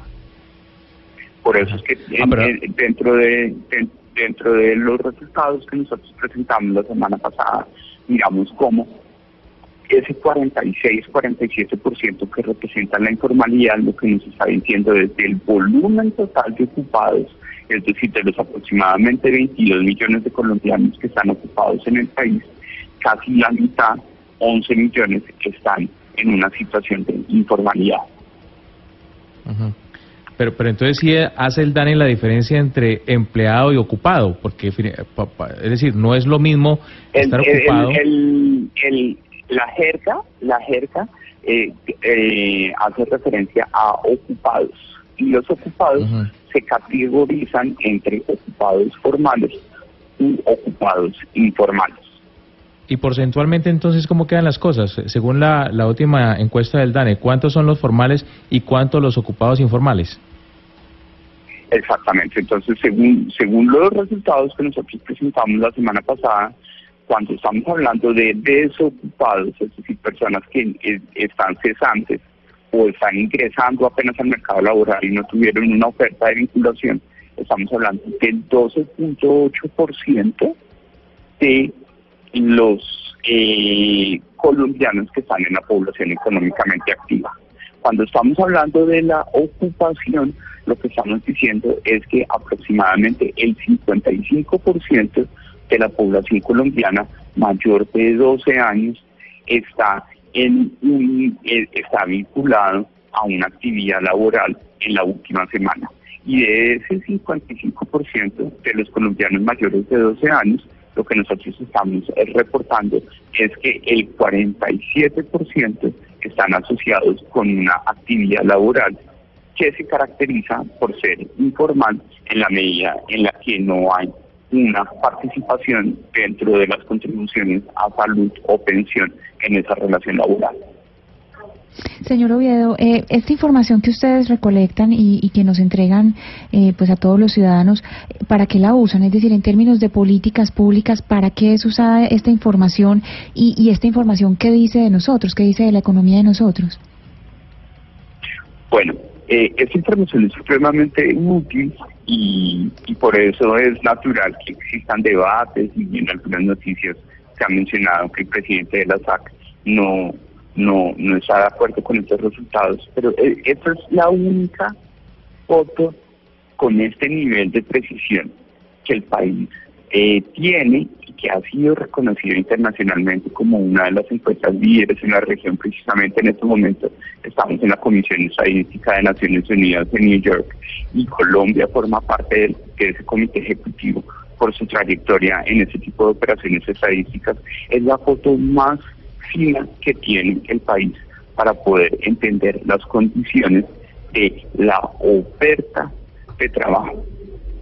Para la demanda de trabajo, que es decir, cuáles son las vacantes que se ofrecen en el mercado laboral, pues existen otros tipos de sistemas de información, como eh, las vacantes que, que se eh, integran completamente en el servicio público de empleo. Doctor Oviedo. En lo que tiene que ver con la oferta laboral es la foto más fina que nosotros tenemos y le permite, como nosotros podemos desagregar esas condiciones según la actividad económica que nos reportan las personas. Nos dicen, yo trabajé la última semana en, en una tienda de barrio, entonces ese, ese empleo es asociado al sector de comercio, hoteles y restaurantes, por ejemplo. O yo trabajé la última semana como jornalero en una recolección de hortalizas en Nariño. Entonces, ese empleo se, se categoriza como un empleo del sector agropecuario. Doctor Gracias a que Oviedo. nosotros podemos segmentar esa información de ocupación y de desocupación según actividades económicas, podemos dar unas señales en donde está creándose o destruyéndose empleo desde esta óptica que nosotros podemos recopilar, que es la óptica de los hogares, es decir, de las personas que están dispuestas a ofrecer o que ofrecen efectivamente Doctor Oviedo. recurso humano al mercado laboral. Permítame, permítame, lo interrumpo. Pero entonces, esta medición que hacemos nosotros en Colombia, como consideramos a las personas que están empleadas, que usted ya nos explicó, una persona que trabajó una hora a la semana, solo una Al hora menos, al, al al menos, menos. una hora. Pero, pero doctor Oviedo, quiere decir que si hay una persona que trabajó una hora en una semana, se considera empleado. No, Este- ocupado informal. Eh, ocupado Pero informal. Dentro, dentro, dentro, dentro de la dentro de la distribución, ese esa respuesta específica o ese corte, pues la participación es muy baja. Claro, pero- Normalmente lo que pero- encontramos son Pero permítame le pregunto, y, y- y- y le aclaro, señor Pombo, y es, es ocupado informal, pero cabe dentro de la bolsa del empleado. O sea, cuando ustedes le sacan cifra de Exacto. desempleo, le dicen 13% de desempleo, ese que trabajó solo una hora Exacto. la semana pasada está en la bolsa de empleados. Y se va bajando la o de cifra otra de manera desempleo. no está en la bolsa el 13% de desempleo. Correcto. Exactamente. Entonces, ¿eso es una medición que solo hacemos nosotros en Colombia o esta, esta estrategia y este mecanismo para medir el desempleo nosotros lo tomamos eh, de otras partes en donde se hace exactamente igual? ¿O en otros países, doctor Oviedo, también se considera que una persona que estuvo empleada una hora la semana pasada es un empleado y cabe dentro de la cifra de empleados en el país? insisto, al menos una hora, porque ese no es el caso más recurrente. Y sí, ese es el estándar internacional. Precisamente en la medida en que Colombia eh, forma parte de la Comisión Estadística de Naciones Unidas, de la Comisión Estadística de las Américas, de la CEPAL, y también ahora que va a ser miembro pleno de la OCDE, estos estándares de cómo se desarrollan estas encuestas de hogares y se establecen esas preguntas para medir el mercado laboral son estándares que cumplen eh, que se cumplen en contextos internacionales. no es una no es una metodología propia del país o acomodada o ajustada para las condiciones particulares. Y precisamente como lo que se busca es que esta información, que junto con el crecimiento y la inflación, esas tres variables, el desempleo, el crecimiento y la inflación, son como los indicadores sintéticos más importantes de la robustez de una economía, pues puedan ser comparables internacionalmente y por eso la forma en que se presentan las preguntas son formas estandarizadas internacionalmente. A mí me queda un- una duda muy grande, doctor Oviedo, porque dentro de las actividades informales hay una que es más informal que todas. Tal vez un, un artista callejero, por ejemplo, una persona que hace malabares en un semáforo y recibe dinero a cambio de eso, o que canta en un bus de servicio público, ¿se considera para el DANE como persona ocupada? Eh, me parece eh, súper interesante la pregunta y es ahí donde, donde eh, retomo el comienzo de mi intervención y es hay que recordar que para garantizar la consistencia de esta información nosotros no vamos a la calle y no le preguntamos al malabarista de la esquina si está ocupado o desocupado.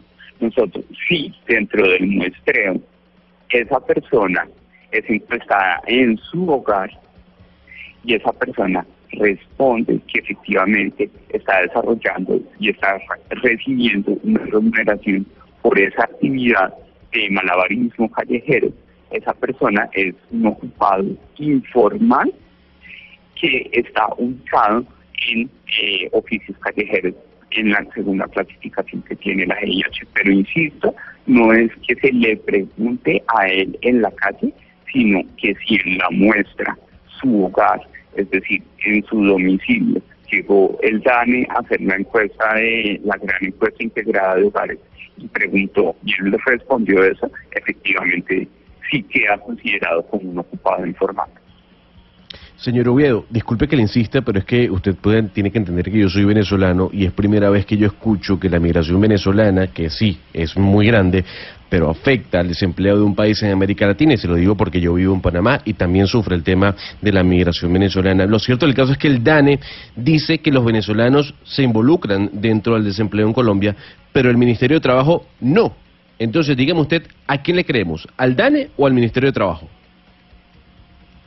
Pero no entiendo no entiendo la fuente de esa información del Ministerio de Trabajo, porque la ministra Alicia Arango es consciente de que esos resultados que estamos presentando, pues mm, es, es decir, nadie puede decir que la migración venezolana no tiene un efecto sobre el mercado laboral, porque son personas que están migrando eh, desde los estándares internacionales en una condición y, y suena suena un poco difícil decirlo, pero es la condición técnica, es una migración voluntaria, porque ellos están viniendo al país Claro, a pero buscar venga. unas oportunidades, Doctor Oviedo. a, a buscar oportunidades laborales. Pero sobre eso que le pregunta a mi compañero, aprovechando. sobre eso que le pregunta a mi compañero, si es cierto que la ministra de Trabajo, Alicia Arango, en varias oportunidades ha dicho que la, que la migración venezolana pues no ha eh, tenido una influencia en el desempleo.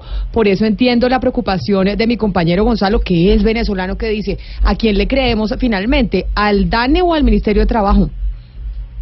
Claro, Camila, pero entonces la, el- lo, que, lo que hay que tener claro es que el impacto de la migración venezolana es sobre la fuerza laboral. Nosotros automáticamente no podemos decir que por cada migrante venezolano que entre al país vamos a despedir a un colombiano. Lo que por eso el DANE hace una foto muy precisa, segmentada de cómo se está comportando gracias al módulo de migración y en los hogares les preguntamos si en los últimos 12 meses vivía fuera del país los que responden que sí en Venezuela son considerados migrantes venezolanos. Gracias a, a la posibilidad que tenemos de segmentar esa información, podemos poco a poco, en la medida en que el choque más fuerte de la migración venezolana sucedió en el último año, podemos tener información para saber si efectivamente ha habido un enfoque integracionista del mercado laboral o de la fuerza laboral venezolana dentro del empleo o no. Entonces, en- y, y- y precisa- aprovecho el espacio para, para, para contextualizar mis afirmaciones, en el sentido en que hayamos dicho que en enero el protagonista del desempleo fue el, la actividad agropecuaria. Eso no significa que el DANE esté negando que la migración venezolana pueda tener un efecto sobre el desempleo. Lo que, lo que sucede es que necesitamos contar con una información más precisa de las dinámicas para poder ver si efectivamente el, la inyección de esa fuerza laboral que está ingresando al país, que en el último año fueron aproximadamente 640 mil migrantes venezolanos, pues efectivamente está desplazando uno el empleo nacional. Doctor Oviedo, pero entonces para Pero concluir... para- requieren una visión mucho más detallada y mucho Claro. más profunda que toda esta base de datos.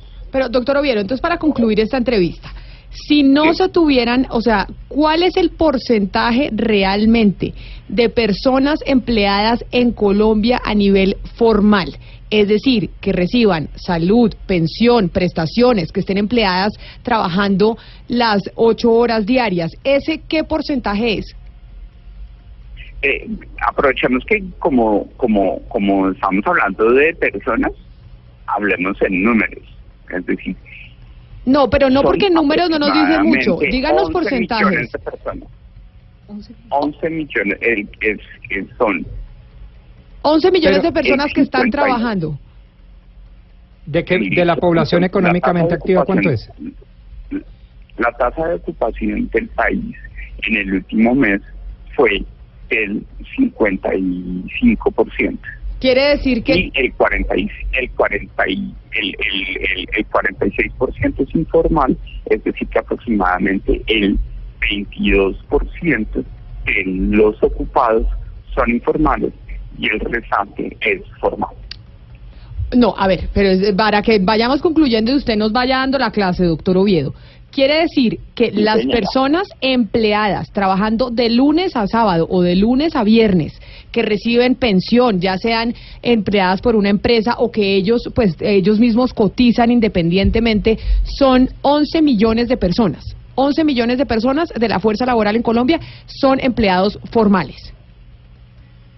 Sí, sí, formales, exactamente. Y esos empleados formales representan el 50% de los empleados en Colombia, de la gente que está en la fuerza laboral. Exactamente. Eh, los números gruesos son esos, no vamos a entrar a hacer precisiones, pero esos son los números. Es la mitad decir- de la mitad. Quiere decir entonces que en Colombia el 50% de la gente, más o menos, pues números más, números menos, pero aproximadamente el 50% de los colombianos están o desempleados o están en un trabajo informal. Eh, espéreme, hago la cuenta mental. No, porque él dice la mitad de la mitad. le- eh, para, para no equivocarme, entonces eh, nosotros estamos diciendo que los desocupados en el país son eh, 3.177.000 personas, la población ocupada entre son 14, son 14 millones de colombianos, son los que son o informales o desocupados. Es decir, exacto, entonces tenemos Porque- 14 porque millones... que los porcentajes, los porcentajes que nosotros eh, podemos calcular son siempre sobre la población mayor de 12 años. Claro, perfecto. No no medimos trabajo infantil. Quiere decir, quiere decir, doctor Oviedo, para ya que usted nos ha dado una clase perfecta, es que tenemos 14 millones de gente que está desocupada o que está en la informalidad y 11 millones que están en la formalidad. Lo que quiere decir que tenemos 25 millones de personas que están en el mercado laboral, que son mayores de 12 años y que pueden trabajar. 25 millones. Excelente. Entonces quiere decir que en Colombia realmente es mayor el desempleo que el empleo. Lo que pasa es que las cifras se nos entregan No, no, no, no, no. de manera Lo que pasa distinta. es que el desempleo, el desempleo no lo puedes mezclar con la informalidad. Amiga. El desempleo es, la informalidad es una ocupación con una condición de vulnerabilidad en la medida que no se paga seguridad social, pero no los podemos poner en la misma bolsa.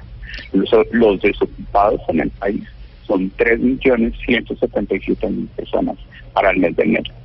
Doctor Juan Daniel Oviedo, director del DANE, creo que nos dio usted una clase buenísima de cómo se está midiendo el desempleo en Colombia. Ya los oyentes pues eh, tomarán eh, y tendrán eh, sus conclusiones en torno a quiénes son los, eh, los empleados y los no empleados en nuestro país. Muchas gracias. Yo sé que usted está en Nueva York y nos atiende desde allá, muy querido. Feliz tarde y feliz almuerzo. Muchas gracias, que estén muy bien. Hasta luego. 12 del día, 58 minutos. Ahí ya saben, ya tenemos las cifras, 3 millones de desocupados, gente que no hace absolutamente nada y que y 11 millones de ocupados, o sea, 11 millones de empleados empleados. Y de resto, el cat- 14 millones son los que están entre desocupados y personas que están en la informalidad. Es decir, tenemos el 50% de las personas que están en, en edad de trabajar están empleadas. El otro 50% está emple- desempleado o empleado a medias, Hugo Mario.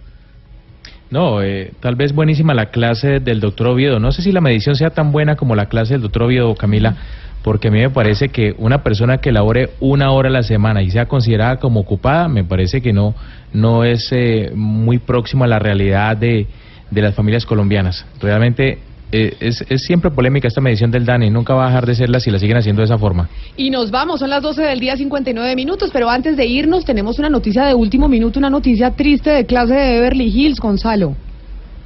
Es así, Camila, según el portal TMC, el actor Luke Perry, que hacía o que encarnaba a Dylan McKay, falleció el día de hoy. Ay, Hay que recordar, Camila, que Luke Perry habría, habría sufrido un derrame cerebral la semana pasada, que había sido internado en un hospital de Los Ángeles, California. Sin embargo, no pudo salir de este y Luke Perry, repetimos, según TMC, acaba de fallecer. Cuando se hablaba incluso que la serie iba a volver, ¿no? Que se quería hacer un remake de la serie, Gonzalo. No, vuelve, vuelve, la serie vuelve. Qué tristeza. Eh, ya- y Luke Perry. Brandon, que era uno de los más famosos eh, de la serie, de los que más nos gustaban, lamentablemente Ah. falleció. Pues mejor dicho, eh, lunes de malas noticias para el mundo del entretenimiento, Gonzalo. De la música y de, y de los actores.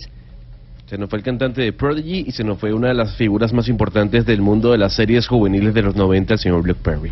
Una de la tarde en punto. Hasta aquí llega Mañanas Blue. Los dejamos con nuestros compañeros de Meridiano Blue que ya lleguen con toda la información y las declaraciones de el líder de la oposición, Juan Guaidó, en Venezuela.